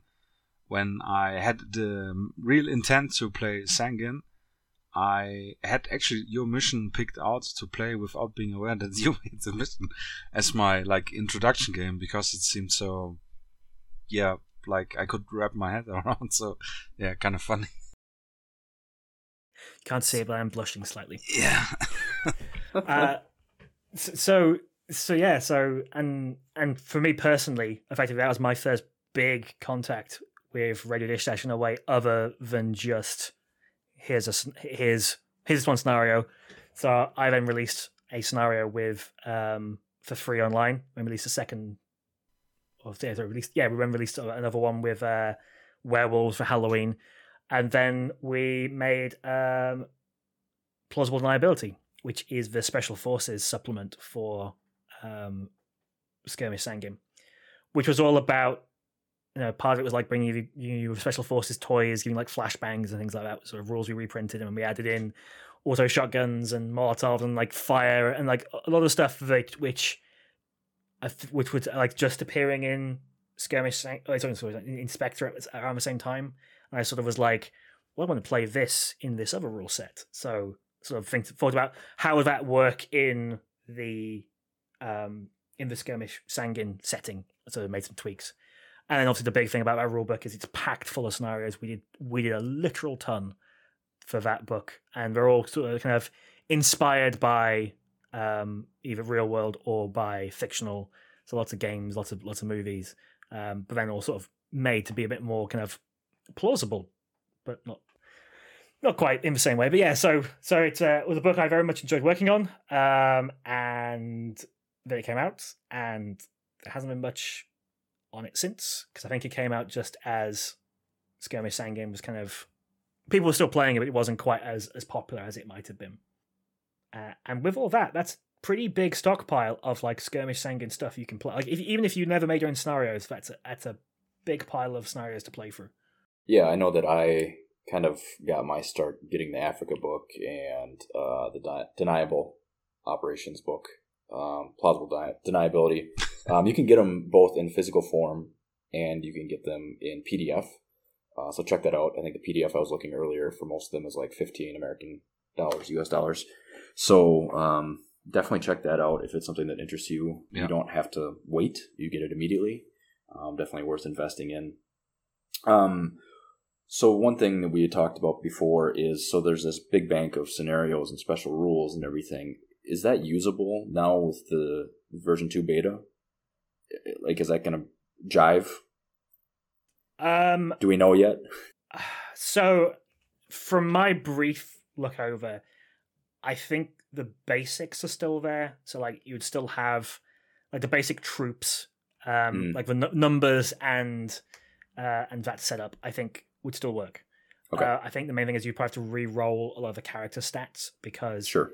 the character creation method has changed since then but in terms and also there's a few mechanics like there used to be a morale mechanic which was a specific number so, so it's a morale check that that's now been changed to the suppression values you deal with um, some of the so it's, it's like like it's they probably would work very well as inspiration and you'll be able to use them as a much more direct inspiration than you would be like if you were using them for kind of Spectre based off off those books. Sure. Um, but there is definitely a little bit of conversion work to go into them, um, which which I think you know it's one of the things that like if your options are backwards compatibility or take full advantage of a new system, you're gonna pick the new system most times just to keep Yeah, people absolutely. playing. Well, and you know, like you have kind of told us, there's a lot. I shouldn't say a lot. That's not. I think anybody who's played war games or any RPG games, I mean, it's you know that there's a little bit of work on the front end. This one might be a little bit more than your plug and play like Spectre is, where you might just talk about the mission or have something printed up, you know, generating characters and whatnot. But it's really not that much work. I mean, it's basically like a D and D character, right? For the most part, is what I'm kind of getting. Yeah, um, effectively, when you build a character in, the, in version two, you are first of all you pick an experience level. Um, so that's either civilian, average, veteran, uh, or elite. Oh, sorry. Correction, my brain's forgetting the important ones. Civilian, which is basically no training at all. Novice, little bit of training. Sort of. Um, uh, Western forces don't get to pick novices because it's assumed anyone that's in the combat zone has had their six month basic. So that would take make it average. And then you've got veteran, and then you've got elite. And obviously, these are all chosen on a character level. It's not like all everyone of his force is veteran or, or whatever. So you pick it on a character. You then pick an experience package, um, which determines your starting values. And then for each of your skills, you then roll up to see how much extra you add on top. So, for example, and um, when you're playing as a, a veteran character, that's four d10 you roll and then add to each value. So it's potentially giving you a quite large area of just how how much better they can be over the starting stats. Mhm. Um, while in contrast, a civilian, no, a novice would roll like one d10 um, to then add to their stats. So that sort of well, it would be a little there's a little bit of variation, but it's it's not quite as extreme as it could potentially be once you get higher up. So, and of course, you're doing this for each character. Each character has four or five stats, um, and then the final thing to roll is like the, is their initiative value, which is then modified by if you're wearing body armor or not. So, So you're talking five minutes per character, probably per. Yeah, Roughly. and then you, then you have to fill two sides full of characters, and suddenly it's yeah, it's, yeah, it's I mean, it definitely adds up, but it's one of those things where it's like I'm, every time I have to do it, I'm kicking myself. I haven't developed that character generator just yet. Um, but it is Random, yeah. definitely it's definitely not the long like you're not like oh well what abilities do I get to choose? You, you never have that like um the character building uh paralysis you can get like in an RPG game where you're like okay so I've I built the basic character but what stats or like what add-ons do I give what uh, abilities? It's just like no you just you roll roll up the um basic stats and add some guns and that's it. You don't have any attachments, so saves time. yeah. Not yet. So it kind of sounds like um, much like Spectre, where you can play with anything you can think of. You know, you can kind of slot that into the civilian, novice, average, veteran, elite, anything you can. Like if you want to play, if you want to do heat, you know, could you do a scenario like that, like a bank robbery? Yes, you should. No, uh, you should look in a certain book. Uh, no, but um, yes, it's very easy to. I mean, this is the reason why I, I like Sangin so so much. Is it is a, you know, you roll, you generate your forces based on what you think their rating should be. So for Heat, you would probably think, okay, well, you know, I know the the two main guys are going to be elites because they are top of the range, good to go. Uh, not to badmouth Tom Sizemore, but I don't think he's he's quite the elite. I think I'd give him like veteran status rather than um, elite. You know, you would then sort of play around with that, and then what this means is, effectively, when it comes to building forces, you there's a lot more kind of granularity. So in some of the books, they have mentioned stuff like uh, a basic infantry section would be entirely average. So it's everyone who sort of they're not fresh off the farm. They've done they've got a little bit of knowledge, but they're not kind of hundred percent accustomed to the area. Um, if you're going for a slightly more elite group, you would then sprinkle in more veterans. You might even have entire sections where just groups of veterans, or you'd or you'd go that level. Um, if and I think in, in several scenarios, you even have like maybe the squad leader's actually an elite rating, and then there's some veterans that sort of is is tier above, tier below, and then the bulk of a squad's um, made up of of average characters. Uh, and then, of course, on the other side, if you're playing insurgents, then you know if you're building up a force that's one agitator's turned up and paid a bunch of farmers to go fire pot shots at the at the, the foreigners with him, then you might have one guy, one of the insurgents, be a veteran, and surrounded by civilians who are probably not going to be very good when it comes to a fight, but you know they do understand. They, you know, they are the basic soldier you can have running around, and they have their own skill set, and that force will play very different to if you turn up with your tier one insurgent guys with NVGs and body armor, and you're basically a not quite as well trained version of the the guys you're up against. And that is something that you can set up and run. The current rules don't have points for giving night vision out or giving body armor out because it's all based around anyone playing ISAF gets body armor, assault rifle, and grenades. Anyone playing insurgents get assault rifle. Um, but if you but if you're a crazed lunatic like me who doesn't really use point systems much and sort of goes off what I think works out what, what would be cool for a scenario, then there's mm. plenty of little toys in the toy box to sort of dish out for characters. Sure. You also did some stuff. I saw some tables that appeared at some certain page for certain add-ons. Yeah, uh, I have. So I feel a little bit iffy, kind of. So, uh, so basically, I know I'm fully aware this rule set is, is still in production. I don't really want to be standing on their toes and being all like, "Aha, I know better than the rule writers." Ha ha ha. Um, but I have done some personal house rules that I'm sort of using for my own games. Um, some of which are just changing in terminology to make things a bit easier for me to remember. Some of which are about how does night vision, how does, how does combat and night work, which is sort of the next one I'm working on. But the main one at the moment has been like a weapons list and attachments for those weapons. Um, so it's not quite as like fully intricate, lots of special rules as something like say Spectre, but it does then give you an option to think, to build a force that gives you kind of more of a a variety of what's available, um, as yeah. well as tweaking some weapons to handle more like based on my readings they should do. So things like uh, DMRs and weapons like the LS like, like support weapon or the M27 being kind of like an assault rifle if you're using it at close range, but if you want to like put it in position and use it for its main purpose, it, it does still then work out as a suppressive weapon to longer distance and things like that. So mm. so they're up on my wiki, um, which I'm sure will be linked linked somewhere. But I, I just sort of it's one of those things where you get really excited about a rule set and you start writing your own stuff up about it. Well, in, in in fairness, you know, it's a big part that's missing right now, and just because it's a beta, you know, um, everybody's like, "Well, I got a bunch of minis with pistols and uh, some machine guns and shotguns, and you know, like I want to play with them." And I think that that makes it interesting. Not everybody has an assault rifle. Um, yeah. So uh, unofficial, but um, it sounds like they might be continuing to work on those things and tweak those things in, in their own way. So, um, Dan, you also took a look at these books. Do you have any uh, anything any input on them? Yeah, um, like I got the the Africa book and the um, Black Hawk Down one and the plausible deniability not the deniable thingy which I wrote down,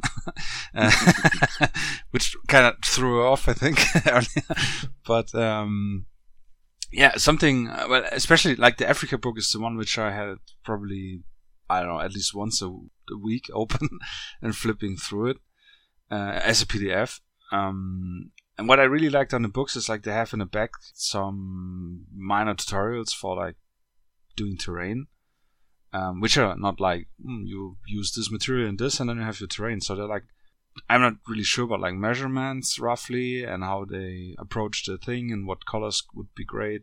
So that's something which is really cool for a very thematic book to have in, like especially like if we're taking Africa, which has a lot of shanty town things, and I can like I I catch myself in a situation like okay, I have a lot of corrugated paper, cardboard, but what now? so how just how I have like obviously I couldn't Google some pictures and everything, but having like a little this is an example how you can build it already helped me a lot to wrap my mind around it. And for people who are not so fortunate especially with um, 3d printing this is a great thing and i really appreciate it. And i think in the black hawk down one is also one in the end not sure but i guess. Some shanty town shacks stuff. Yeah, so just something really cool, and yeah, nothing actually to add besides like the the Africa book is crazy in terms of like the political and like how the the countries, which like like Michael said, it's the the continent as we know it, but the borders are divided with different countries, and like how the country's situation is and like I know that the equivalent of Congo has a lot of um, rare earth materials, and the other one is like the poor one, and the other one is more the. Yeah, I don't want to spoil. Get the book; it's brilliant. Even if you're not playing Skirmish Sangin or Sangin, um, I bought it initially for Spectre. The same why I got the plausible deniability to have some inspiration, just like, ah, okay, I can do this or that. Yeah. Um, yeah, get them, buy them. Nothing to add here. yeah. So my opinion versus Spectre, I have on my notes. Mm-hmm. I think we got this kind of covered. Pretty much covered all of it. Yeah. Yeah. So you know that was our not so short look at Skirmish Sangin, and um, I for one I'm really excited. I don't know if that translated to you, Michael. Like I'm excited about our game. So can we do this soon? Um, I, I'm excited to give it a shot. Uh, I think it's got a lot of fun toys with it. It's got a lot of it's it's how I want a game to flow. It seems um, from an outside looking in. Again, I've observed two halves of a game and read Michael's battle reports, but it just has that really cinematic grab, and um, I just really really like all the different options that you have as a player. Yeah, I can agree. you can sort agree, of. Yeah. yeah, I mean, obviously, I've played one game and I witnessed one game fully and being sort of like the tracking monkey, which was kind of just a little teasing one when we're gonna do the stage stuff. So we're gonna have like my screen sharing, showing the the overview and the dice rules and things.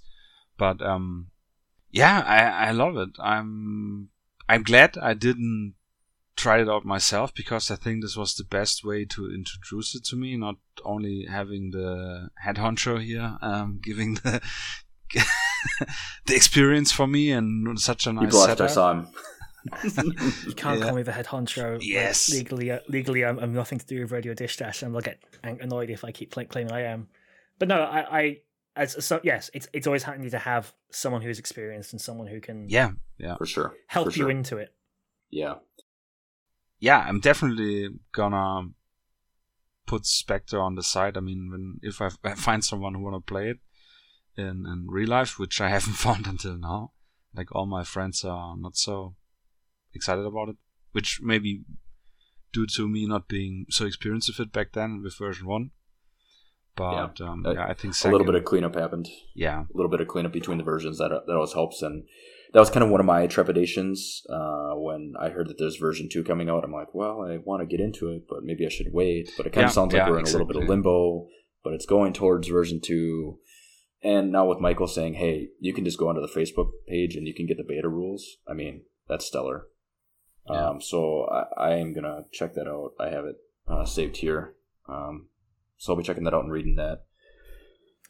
Uh, I, I think I think the final thing to mention with those those that, that group is you know if you're on Facebook and you are interested in playing it, like showing that support is going to say like yeah there is a market for this. Um, obviously, with what's going on at the moment in the world, um, and with and you're with kind of interest in ultra moderns for a lot of, for a lot of um, suppliers is kind of d- dropping out. Um, you know, people aren't that interested in playing that playing what's going on right now. Mm-hmm. Um, but I think that it, that there is there is very definitely a space for Sangin V two to, to fit into very nicely. So uh, so showing showing that support and when it's there, I, I would definitely, as someone who's desperate to play it himself, I would definitely say, come on, let's like show version two is is something we all want. Yeah, absolutely. Um, and I'm looking forward to playing some more remote games. Um, it's cool to see the proof of concept and that everything flows smoothly from both sides. And um, you know, Dan Clutch idea on having your uh, Photoshop up and being able to move around because that makes it easier on Michael when he's you know um, there's some good ideas all around. So or whoever else is running the game. Uh, or yeah, I mean, hmm. I I told our friend Evan that I would run a game eventually, and um, he's pretty keen on it. So it's it's nice because again, uh, Dan's in Germany, Michael's in the UK, I'm in the US. Um, Evan is in the US too, but he's I don't know like six hours away from me. So being able to have uh, a way to play these games is great and it's great remotely as i said works really nice and to conclude here this uh, except if you want to comment something else. Um, like if you're if you're playing Spectre and you have all the necessary thing, maybe you're missing the dice, the D10. Um, but you can back get this like for five bucks set of ten probably on Amazon or whatever. Preferably your local game store to support them in still not the best times thanks to certain world events.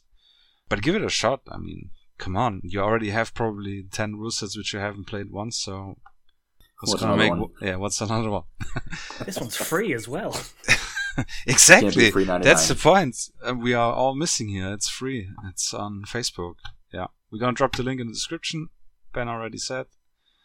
Yep. Um, yeah, awesome. Thanks, Michael. There, Dan. We did your skirmish Sangin se- segment. Can we like? Yeah. Just, just pump the brakes a little bit. No, just kidding. You guys okay if I like hang around for a bit? Like it's it's raining outside, and I don't really want to have to run away just yet. Yeah. How far did you park your van? Like, is it like next door or is it like uh, down by the park? Well, your loading bay doors need some serious work in terms of locking, uh, but that, just just ignore that for now. We'll we'll deal with that later. Hey, Fun 15, this is Alzheimer. Yeah, those one quick lawyer booked and pass out. And now it's time for jumper cables.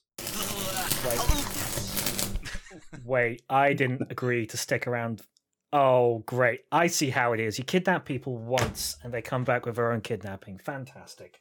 Well, you have the van already here, so don't try and make excuses of how you don't want to do this because we know you do. Okay, did, fine. Did you bring the miniatures? I feel like maybe we could get like either Yankee or Death Chrysler or somebody with the miniatures. We could we could get one of them in here. Yeah. I, am look. I'm gonna have to redo the stock of miniatures in the van because I may have started painting them in all that boredom. Ah. Yeah. Yeah, that happens when you wait how long between episodes. Let's not talk about that. But let's talk about some questions. Some interview and interrogation. Yeah. So after nobody sent us emails to ask about question, we poked on the Discord the bee's nest kind of. Um, not really, but we kind of asked if there's some stuff, and then really questions came in. So this is a new segment we're gonna do each episode, maybe individually. Let's see how it goes. yeah. And it's just like questions from users, fans, people who want us to talk about some stuff they're actually interested in. but yeah. So let's roll. So we have kind of a bank of uh, questions, thanks to you, kind listeners. Uh, some topics that we could talk about, and we chose the first three ones that were suggested to us. Um, so the first one is from Festival Matt, and he asked us about homebrewing and uh, expanding rules, um, whether that's for Spectre or for Black Powder Red Earth or for per- potentially Skirmish Sangin now or any of your modern games. If we had any thoughts on homebrewing rules and kind of expanding what's already there. And I feel like Dan, you've done a lot of this, and I, I know Michael's done a lot of this. I, I'm probably the the one with the least experience. So I'm going to defer to you two before I give my answer about this. So should we roll a dice, Micah? Who's go Oh, I'll, I'll start. Oh no, my dice needed. I'll start off. Um, so shockingly, this is like you've chosen the perfect episode to have me on to talk about this. But yeah, I do a lot of homebrewing um, and expanding, and it's and it's less down to like oh the rules don't provide enough, more down to I think there's always fun stuff you can do with the rules. Um, I definitely have.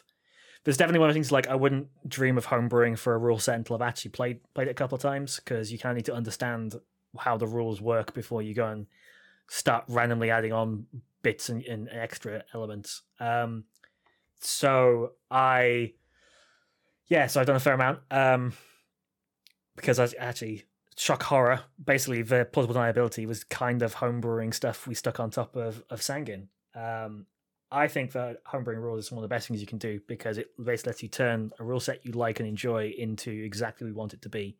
Um, and there's always that case of like, not everything you homebrew will be good, but it's always worth trying because it's going to be something that you've you've worked on. Um, although I will say, when it comes to homebrewing, don't make it too hard for yourself. Like if there's another rule set that does something cool, just steal it just like lift it off, use it for your own stuff. You know, if you think the Fog of War cards from Force on Force, for example, are re- a really cool addition, then just you know take that idea and stick it in your own rule set, or stick it in Spectre, or stick it in in Sangin. Um, so kind of those things I always say homebrewing is like don't do work you don't have to actually do if you can find it somewhere else and grab it. Don't reinvent the wheel with Sound advice. necessities. Yeah. So I'm a big customizing guy. Like I need always everything needs to be a little bit special, from miniatures to rules. But like I follow the same rule, like you said. If I've played the game and I know the rules, and something I feel is missing or is not executed well for my tasting, I do this as well. Uh, maybe a big example, on, at least on Discord, is like my try to sophisticate Zona Alpha a little bit without being over cumbering for the players in terms of complicating it. Um, which is uh, one big rule of mine. Like, if you're adding something which gives more depth to the game, think if it really adds to the game or if it's just gonna be tracking some Excel sheet table and it's extra work and kind of slowing you down. So this is one of my main principle which you should always follow. And every time you make a rule, get back and keep it in mind and make your cuts if necessary. And yeah, with speaking about character cards and stuff like this, because we have it in our notes. Um, after having the privilege working with Martin on the Operation Dark Window a little bit, and now the Escape from Tarkov stuff. Um, I think he's, in at least in my experience, the king of making character cards. Um, so that's definitely cool, and I think if you're, I'm, I wouldn't even call it homebrewing making character cards. It's just something easier to track and maybe give you more narrative to your game, whatever it is. Yeah, gaming aid. Whatever. Yeah, gaming aid. It's a good word. but um, homebrewing is awesome. It's not even to satisfy your gaming needs, but just to get your creative juices flowing. And I think it's something. I mean, even coming up with your custom scenario is some kind of homebrewing. Yeah. So Yeah. That's. I think that's what I enjoy most is coming up with add-ons. The you know Spectre is probably my main modern game, which again might come into contention now. Thanks, Michael.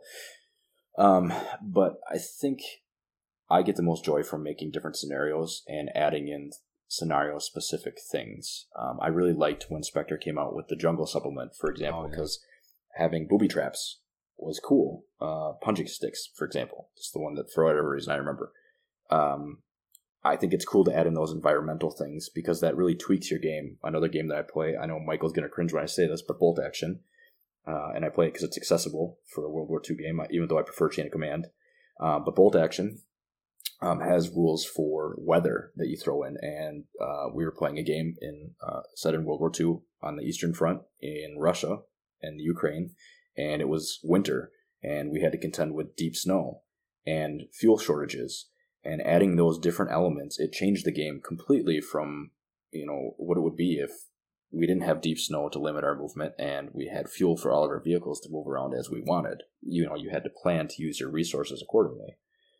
Um, so I think those are fun things that you can add into any game, and we're lucky that Spectre and Skirmish Sangin and games of that nature allow some sandbox that I think that there's they allow for that to happen uh, very easily. I um, hesitate when I want to change a rule only because it's it can be hard to translate if you're explaining the game to somebody who knows the game but hasn't played with your homebrew rules. You know, I'm not saying that there's not space for people to tweak rules and whatever because I think that's great and I think that's how the game grows. Um, but you need to be careful. You don't want to change the core of the rules because you know why don't you just play a different game if if that's what you're going for? You know what I mean? Um, you want to be able to speak the same language. And luckily, these games aren't games you're to be playing at a tournament. But, you know, for example, again, with Bolt Action, hugely accessible World War II 28 millimeter game, you don't want to tweak the rules too much because if you go to an event with somebody from two cities over, they might be looking at you like, what are you talking about? Like, you know, and I know that I only have so much space in my head that as soon as I start adding stuff in, I'm like, yeah, the rule has always been this way. You know, this is how we play. And they're like, yeah, that's not how it's written. You're like, oh man, like, I kind of feel like a jerk, you know, like we were, I don't want to cheat you or anything. So, you know, that's, I guess, one of my uh, feedbacks. You know, when I hear of homebrewing, um, but you know, if it's just you and your buddy, you know, anything goes. You know, if you want to throw whatever in, as long as you have that agreement with each other, the gentleman's agreement that, um, you know, this is how we're going to play, and you both agree that go for it. Yeah, and you, as you said, you need to make your opponent or co-player aware of mentioned rules to not surprise them, Right. which is always uh, Yeah, don't don't surprise anybody. It's not fun for anybody. taste. So Yeah, that's true.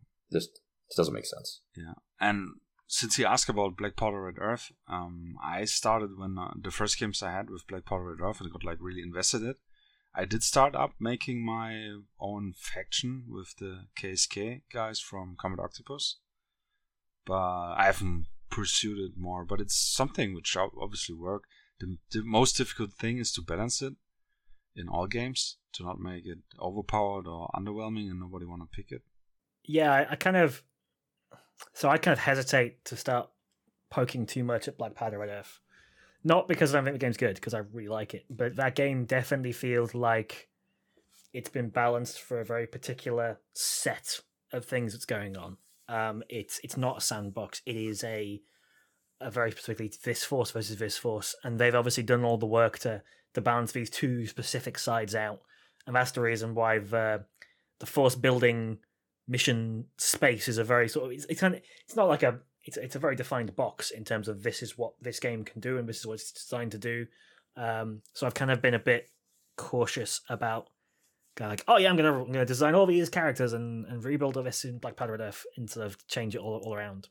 Um, what I would say is I think that when you see the next stuff coming from them, I think understanding that space opening up will I think allow for perhaps some more interesting homebrews as people begin to understand slightly wider what what that rule set is like and what and what like sort of you I've it's a case of like we could go and poke the edges of it to see what cards wouldn't, work but it kind of seeing how the comp how echelon runs it I think will provide a lot of like okay so this is kind of the tenets which this rule set agrees to which you don't really want to be changing around too much Yeah, and it's a very new game. I mean, they're releasing um, new unit types, and they're releasing a whole new faction.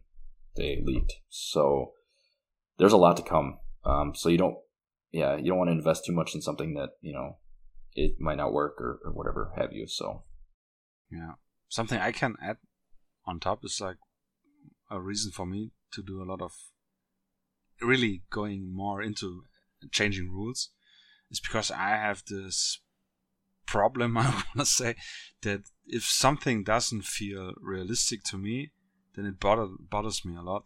And then I want to adjust it. Like one thing I started, and I think this is kind of funny because that's uh, actually the, the discussion, the questions I, I gave Michael regarding the grenade stuff in Spectre that I wanted to add um, optional turn turn that the grenade explodes in the end and that you can react to them. And he said like, mm, but Sangin can do this, and that's kind of where we st- where this circle closes. But um, yeah, I mean, if you find yourself homebrewing the entire game maybe the game isn't for you yeah, maybe you need to find something else you're trying to force the square peg in the round hole. yeah yes, it's true. But I'm Oh, glad awesome. I'm glad that I put up the the missing link, how I gonna call it for Spectre, the guy between um, uh, what's professional and elites, and people already said that's pretty cool and it works. So yeah, that's one. Yeah, absolutely. So another question somebody asked us is something that uh, we all deal with, but um, and this is War Priest uh, from the Discord asking this. He wanted to know how do people find their motivation to paint your backlog? Like, how do you find your motivation to paint your backlog? Um, some of us have small backlogs, and some of us have really big backlogs. And I'm not looking at either of you two. You're looking in the mirror. But um, yeah, I am looking in the mirror. Um, and actually, at the end of this, I did find a really cool tool. Actually, I might as well just say it right now. One of the things that helps me is to be organized. And um, my friend always told me he had this adage, you know, how do you eat an elephant? One bite at a time. And I try to live by that in all aspects of my life, but it's a super helpful thing for me in my hobby and being organized and as to what I um, have and what I'm interested in and what I'm working on. And I take the project that I'm working on and put it in front of me and try and put everything else out of eyesight because I know that when I go down for my hobby time, I don't want to look at it and be overwhelmed. So one of these, um, an aid that I found uh, from one of our uh, members on the Discord, Chris, he turned me on to Brush Rage, which is an app for your phone and it's free, and it has a lot of different um, aids to help miniature painters or miniature wargamers. Um, one of them being that you can take your colors and you can catalog them, so you're not buying multiples of your paint. Uh, the next one being that you can track different recipes uh, with pictures and step by step tutorials, and you can actually share them from the app. And the third and most applicable to our conversation right now is that it has a um, inventory or a tracking app of your collection, and I think it's actually called collections in there. So you can say, I have my um, my collection sorted into moderns and fantasy and uh, World War II. Click on that, and then you can make another subsection of this is my modern Africa collection, this is my modern Middle East, and then X, Y, and Z. Um, and then you can go into that and you can add another section saying that this is my very specific um, Africa Regular Forces Alpha and Africa Regular Forces Bravo.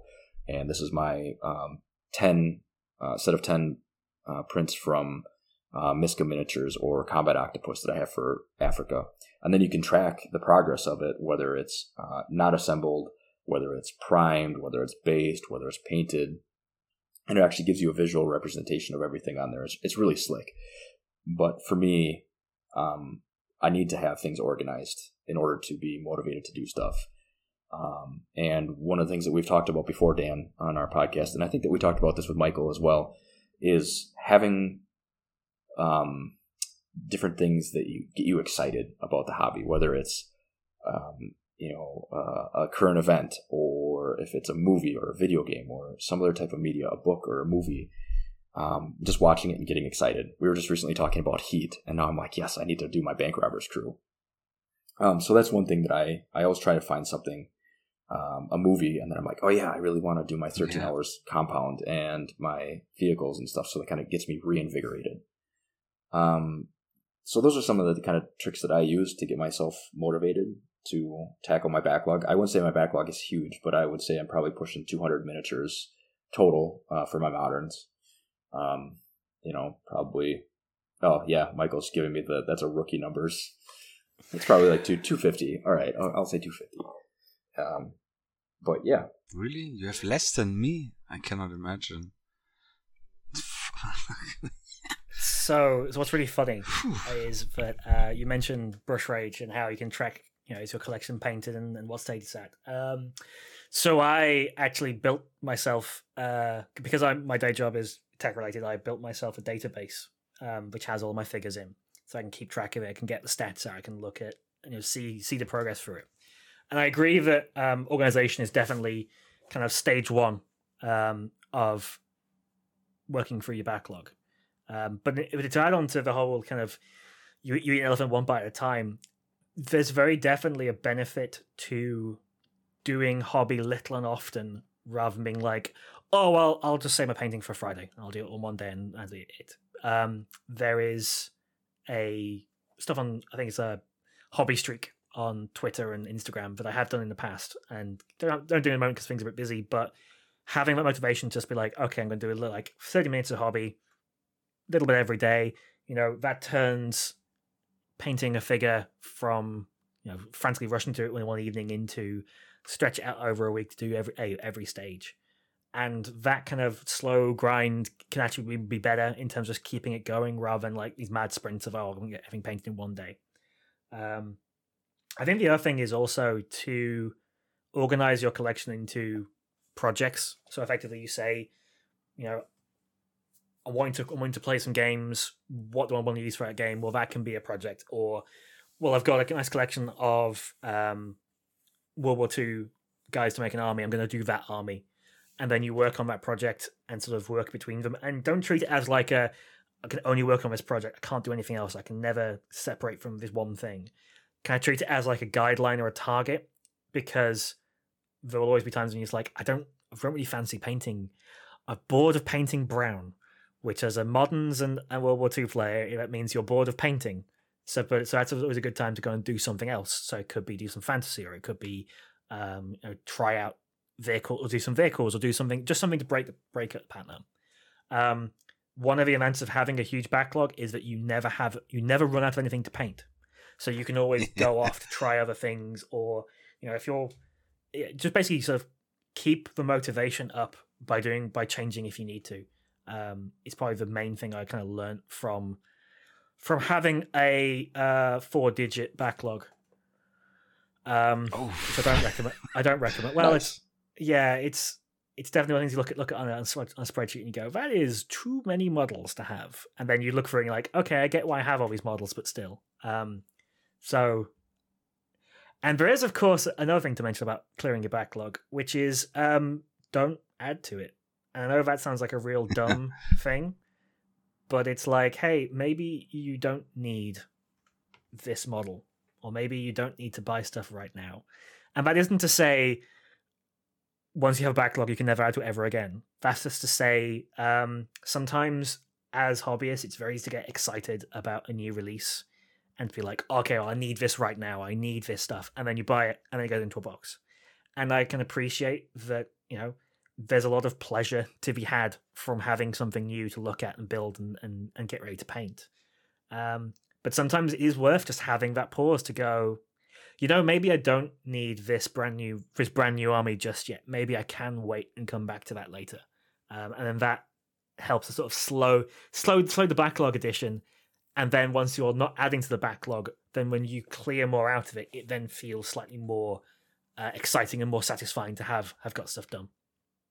Absolutely. Yeah. And one thing that I will mention, um, when you start having a nice backlog and you have a variety of different topics and whatever, if you get excited about something, potentially there's a good chance that you're going to have something already with that topic. Uh, so I do what I call my backlog shopping.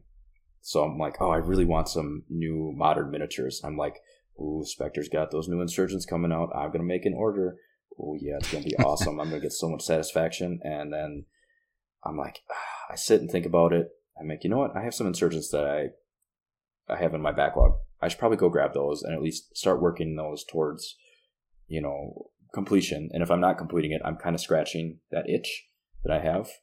Um, and if that's a little palette cleanser project, as Michael mentioned, then I can get back to my main project. I paint a couple insurgents, and I get back to painting my World War II guys. You know, that's kind of one of the once you start to get a little bit bigger backlog, you can do that. I mean, you could do that at any level, to be honest. But um, I guess we're just fortunate to have more choices. no, not fortunate. Cursed, cursed. Cursed, I yeah. That's the right word. Yeah. I mean, I can only um, agree mainly with the organization part. I don't use any app and I don't have anything programmed myself. I'm a simple man of Google Sheets. I do have um, one sheet. I'm only tracking. I'm not tracking every miniature. That's something I don't want to know. Actually, I'm just tracking the things so I don't buy duplicates. Like my, I have a Spectre list, especially considering it costs money, and I I'm not a fan of duplicates. And I do have already duplicates, so emphasizing this uh, extra. Um, but what I do is I have categorized in projects, or like you said, I I'm preparing to play a game in my African setting to take this um, again. So I need obviously faction for it. So that's my main motivator currently to get this done. And oh, I do use an app. I use Notion for which you probably heard already on this channel. um, Sponsor us, Notion. yeah. Uh, where I track my like with the in- initiative or in- incentive from Ben, like he had this idea with our 2020s goal, 2022 goal. Um, I'm kind of tracking there my projects, not the miniatures, the projects, and I'm always like I cannot say like oh, I want to do this and then I can focus on it and finish it up. There's like a moment um, probably everybody has. I get bored of it and I'm sick of painting this type of like I'm super burned out on World War II stuff and still holding on, not motivated in painting anything. And so I'm dragging my projects in and out on my list what I want to work on, but I have this um, kind of rule that it's not more than three different topics that I have at the same time active, so I don't have five gazillion trays lying around the apartment, which already is the case, and it's. I today I managed no no joke. Today I managed to clear four trays, and they're all stacked neatly onto one. So this feels already so good, which um, was mainly only putting them all on one tray. but I mean, I worked through it that some got more empty, and yeah. So that's that's one thing. And what I do is I do um, ping pong on on types of things like what what you two mentioned or Michael mentioned. That I do usually one week terrain stuff in front of the TV because it's more casually, more relaxed, and I don't have to be so precise in working um, or painting or building or whatever. And I have days where I do the painting on the miniatures, which I do on my painting desk, and so I have like this um, escape when I'm bored from one thing to the other, and this helps with keeping it kind of balanced. But talking about the real motivation is definitely like I'm watching somebody else on YouTube paint or just going through Instagram, which I rarely do these days, but seeing other people project ideas, paintings, or watching a battle report game from Travis Tabletop CP, which is a big motivator. Always like gets me something which gets you excited. It's really well set by Ben. You just need to get excited, and then the motivation comes um, immediately. And obviously, the our Discord, the Ultramodern Discord, is big motivator when you see people crushing their backlogs and oh, I have this new idea. Oh, I just kit bashed this. I just painted that, and da da da da. So that's always great. And Mhm. and lastly, the the Wednesday meetup we have, the midweek meetup, is my is a big motivator. It's I like hanging out with all the guys, with you guys obviously as well, mostly. no, I'm just kidding. No, um, yeah, but I showing me the finger. uh, you never show up on my timeline. No. yeah. Um, and I'm already going at 4 a.m. to bed usually, which is horrible. But um, yeah, it kind of like having this fixed date.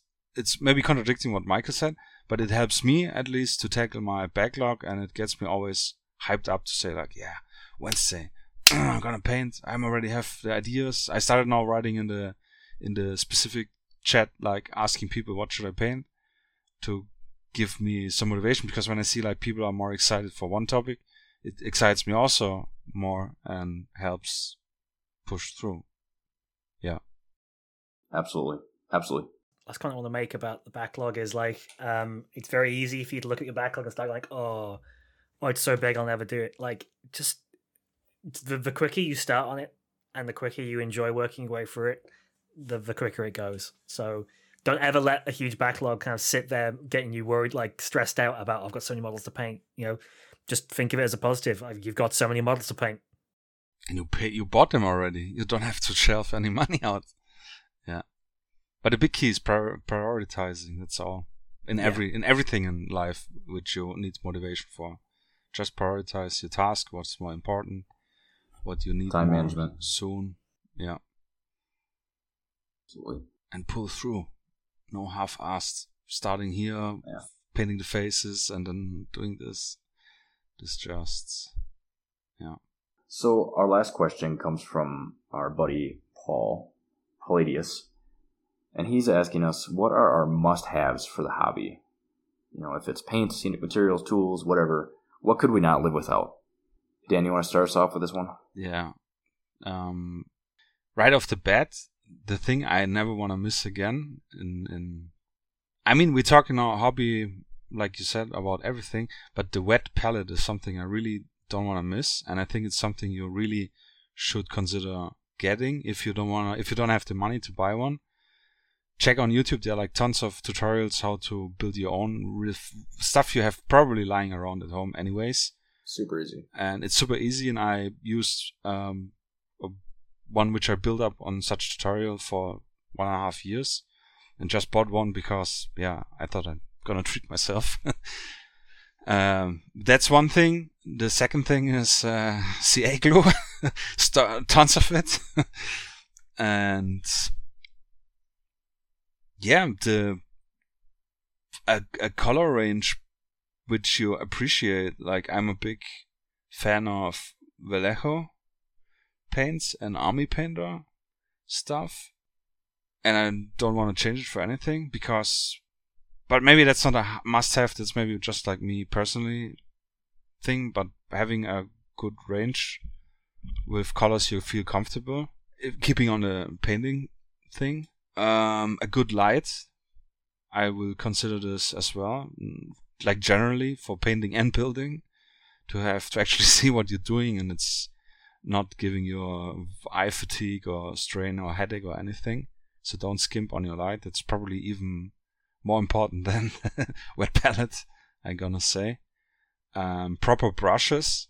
I I have some Sable Kolinsky brushes which I got by a friend. Um, I didn't buy them myself, and they're like it's day and night difference using those cheap ass Revell brushes for few, which are just like I don't know. Yeah, they don't work at all. And yeah, PVA glue for all your terrains needs and basing. Uh, wood glue, whatever you can grab, the cheapest one is good enough. Mm, scenic materials, tools. What else? Like um, what's called? Uh, the to uh, to squeeze in before Dan covers up covers everything on his desk. Um, I was going to mention for scenic materials. Uh, I think the Luke APS um, materials, uh, sort of the flock flock combination, is kind of. I mean, you know, other brands exist, but having a good scenic base mix is kind of the. Um, it's it's something that is is like buying that stuff rather than trying to just use sand and paint it or whatever is such a, an improvement in how my models look and feel. Um, but I think it's like a must-have to find whatever scenic materials you you you have and to get them, because you can spend all the time painting the model to be the best at one in the world. But at the end of the day, it has to go on a, on a base, uh, and unless you're using see-through bases, which is a choice, uh, if you're doing any form of scenic material on the base, like having a good selection which you don't even have to bother with like carefully applying using applicators or whatever. You just simply PVA, dip model in, pull it back out, and it comes with a collection of flocks and fake foliage and rocks. You know, that saves you time at the end, that I think just speeds it up. Um, and I think that's kind of like a, a must have in my book. Um, so yeah, definitely worth spending either either the money to buy it or the time to build your own combination, but then building but then having that as a good to go rather than having to like always be worrying about oh I need to go and get some more. That's kind of like my must have. Um, I think Dan covered a lot of mine. Uh, I will say I am a big believer in painting handles, um, be that the Games Workshop ones or be that making your own. Um, I bought mine because it was at a time when it was kind of easier for me to buy stuff rather than kind of spend time building it all up. Um, and I think that just having them as both a combination of like this is the, the models I'm working on, but also then having the ease of use of having them in the hand is definitely what I recommend. Um, I think apart from that, the only other must have I really have is just Agrax Earthshade. Like the Agrax Earthshade wash from Games Workshop is pretty much all of my models end up with at least a coat over the model to sort of bring the colors together and to make it look, you know, my painting style. I think I've described in the past as Gears of War slash 2006 video game era, but or so 2010 era video game. But I, I, definitely like to have the washes to help bring all the colors together. Absolutely, I will echo uh, both of you. Um, I think you covered a lot of good things, uh, especially with the light, Dan, and with the washes and shades. Those are easy mode things. Uh, we also call that uh, talent in a bottle, liquid talent, shades. Um, well, you prefer Agrax. I have that in my arsenal, but I also have, um, I prefer to use Army Painter's tones. Uh, so I like to use soft tone and strong tone and black tone. Um, I just find that it gives me a more consistent wash uh, for my style painting. Um, but absolutely, those are must haves for anybody who's painting. I was actually just jotting some notes down, uh, some things that I guess you guys didn't cover. Dan, you kind of covered it with the glue. Uh, but I have a glue. I don't know if they sell it in Europe or the UK, but I we have a brand here called Aleene's Tacky Glue, and I use it to put together all of my MDF stuff. And what's nice about it is that the glue you can put two pieces together and put glue on it, and then it, it will stay in that position while it's wet until it dries because it, it's got a tackiness to it. It's not like um, Elmer's glue where you put them together and if you let go, it'll fall off. Um, and it's I, what I do is I'll I'll put glue on one piece, attach the other piece to it, then I'll take a wet brush and I'll wipe up the excess glue, and then it's good to go. It dries clear and it holds really strong. So that is one that my buddy suggested to me, and I have used it ever since. Another thing I like to use is green stuff, uh, cheap addition uh, to your arsenal for. Uh, I use it for mounting miniatures, uh, especially the miniature metal miniatures to bases, um, because it makes a nice, hard yet slightly flexible uh, bond when you use it with super glue. So it, it if it, takes a jolt by falling onto the table, it won't snap off immediately. It, it gives just a tiny bit, just enough to cushion it. Um, it's actually kind of cool how that works. Um, but you can also use it for sculpting and filling in gaps. If you're popping heads off guys, it's useful to sculpt the necks back on or put scarves around them. Um, so uh, green stuff is definitely a must-have for me. Um, I use my apps really heavily. I use Brush Rage, and then I use another app called Miniature Painter Pro. And we covered Brush Rage, but Miniature Painter Pro, it's again free, but you can take any picture that you take, or you can take one off the internet and you can pop it into the program, and you select the brand of paints that you have or have access to, and then when you pull the picture up, you can click a spot on the picture, and then it'll tell you what paint you have that matches closest to that color, and it gives you a variance of like five different colors that are closest, and it actually shows the shade next to that that pixelation picture. It's it's really slick, so I highly recommend that um, for anybody. And that's another one that I'll I'll give Chris a shout out again. He found that, and it's super useful. One thing that I would say is not a must have, but is a really, really, really nice to have is an airbrush. And I use my airbrush um, primarily for doing base coats and varnishing. Um, and I varnish every miniature that I use um, and play with because I want to make sure that the paint job stays attached to the miniature. Um, also, primer. Make sure that you're priming your miniatures. Uh, that's like a must. So be using primer. But my favorite uh, varnish to use is Vallejo Mecha Matte Varnish, and it goes on clear. And for some reason, I think that it has this effect on the colors where it makes it more vibrant yet uh, toned down. I don't know what it is if it's just tying all the sheens together or whatever, but I love the way it looks and it's also dries to a super hard finish. It was made for um, mecha uh, Gundams and stuff like that. So where people are handling and moving joints and whatever, it dries to a super hard finish that is really true to color. So I think that that's a must have. Um, and I find that that is best applied with an airbrush, although you can brush it on. So I think you know between what you guys said and those things, that's those are my hobby must haves. Yeah, I think you just brought some other ideas.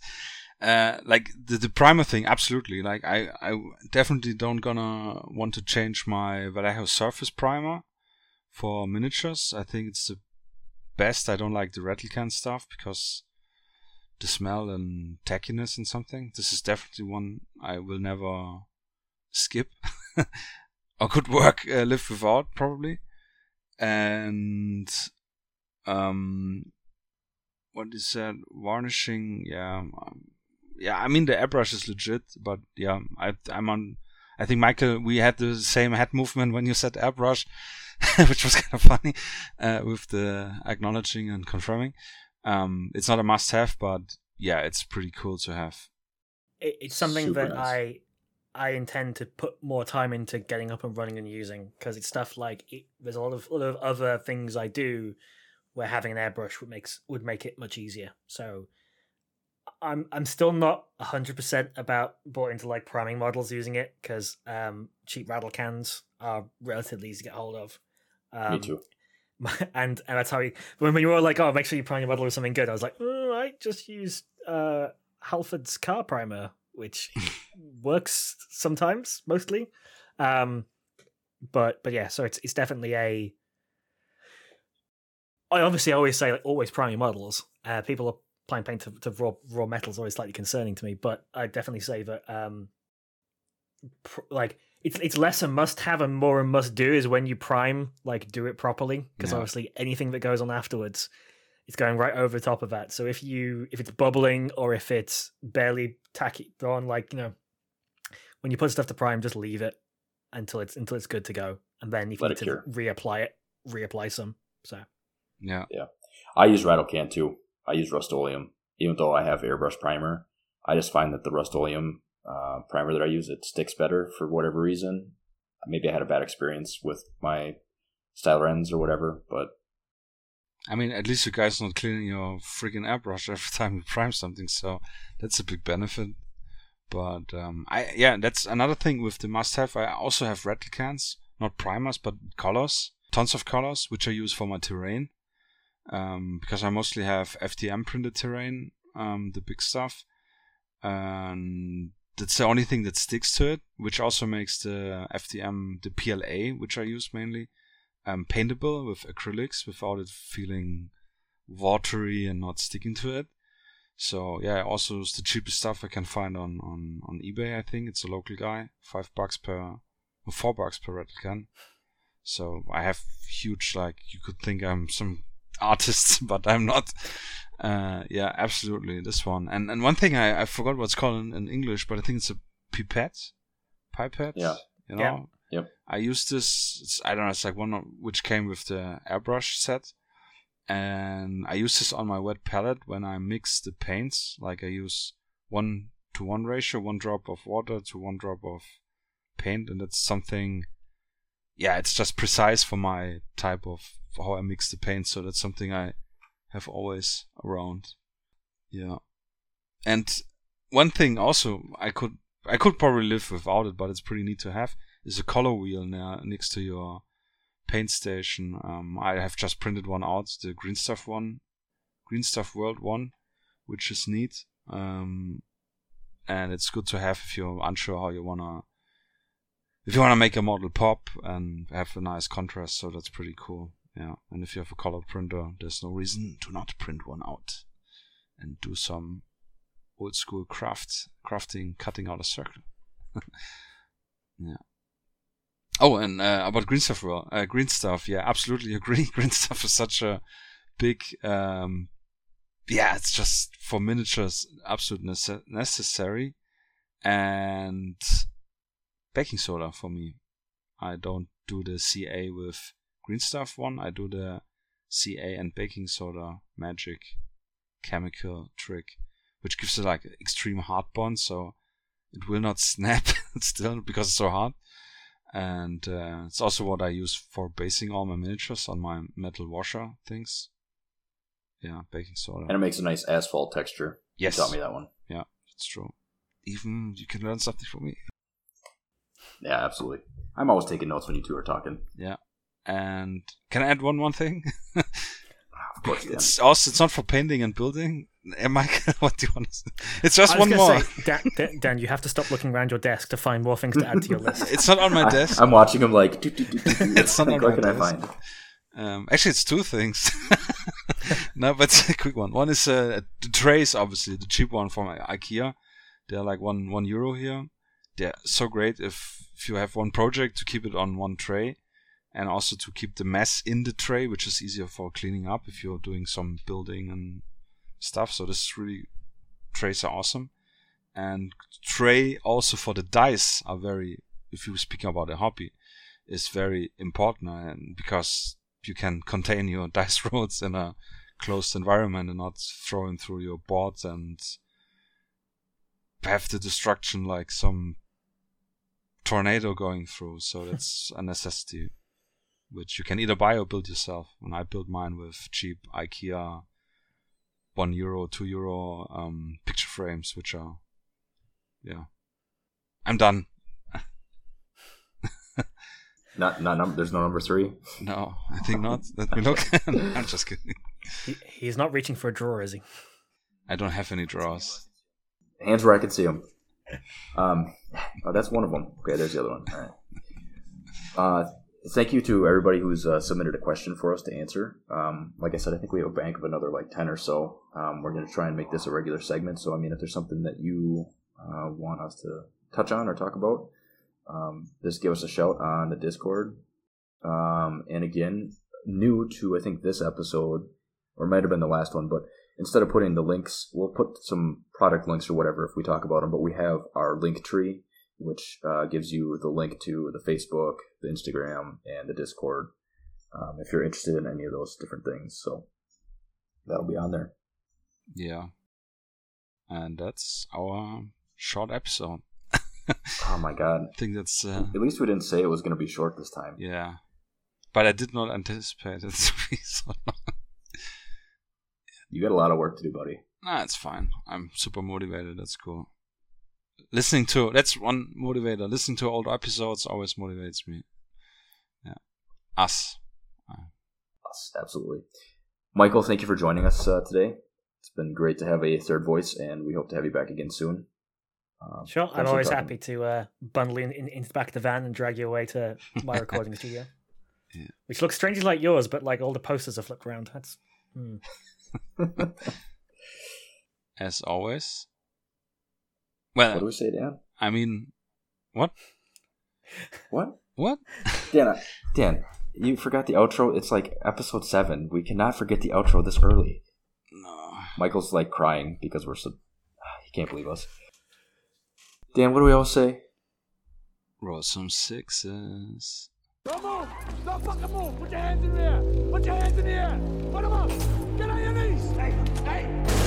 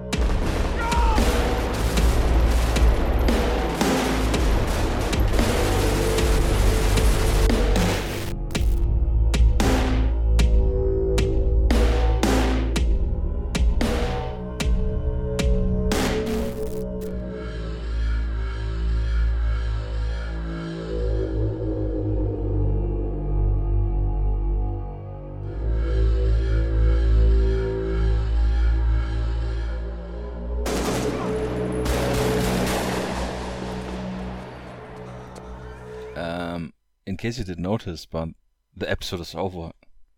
You can stop now and paint some minis. I'm not joking, it's over.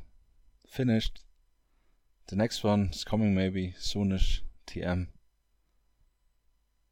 No jokes here, you can now do something productive. And don't order any minis. Ben and me will be watching. And Michael as well. And oh boy, you don't want to get in his van. Hey, it's finished. You can stop now. Okay, you hear some outtakes because you're so persistent. Um, Should we do a break? Should we? we can just cover. or Did fade we mention? Um, Do you want to- maybe Do you want to do like a a quick wrap up on the Sangin section? Just be like, Yeah. so t- to conclude, what do you think of Sangin? And kind of come out of that and then do a quick break. yeah. Yeah. and then we'll just mention where you can find the beta rules again and Yeah. Yeah. whatnot. Okay.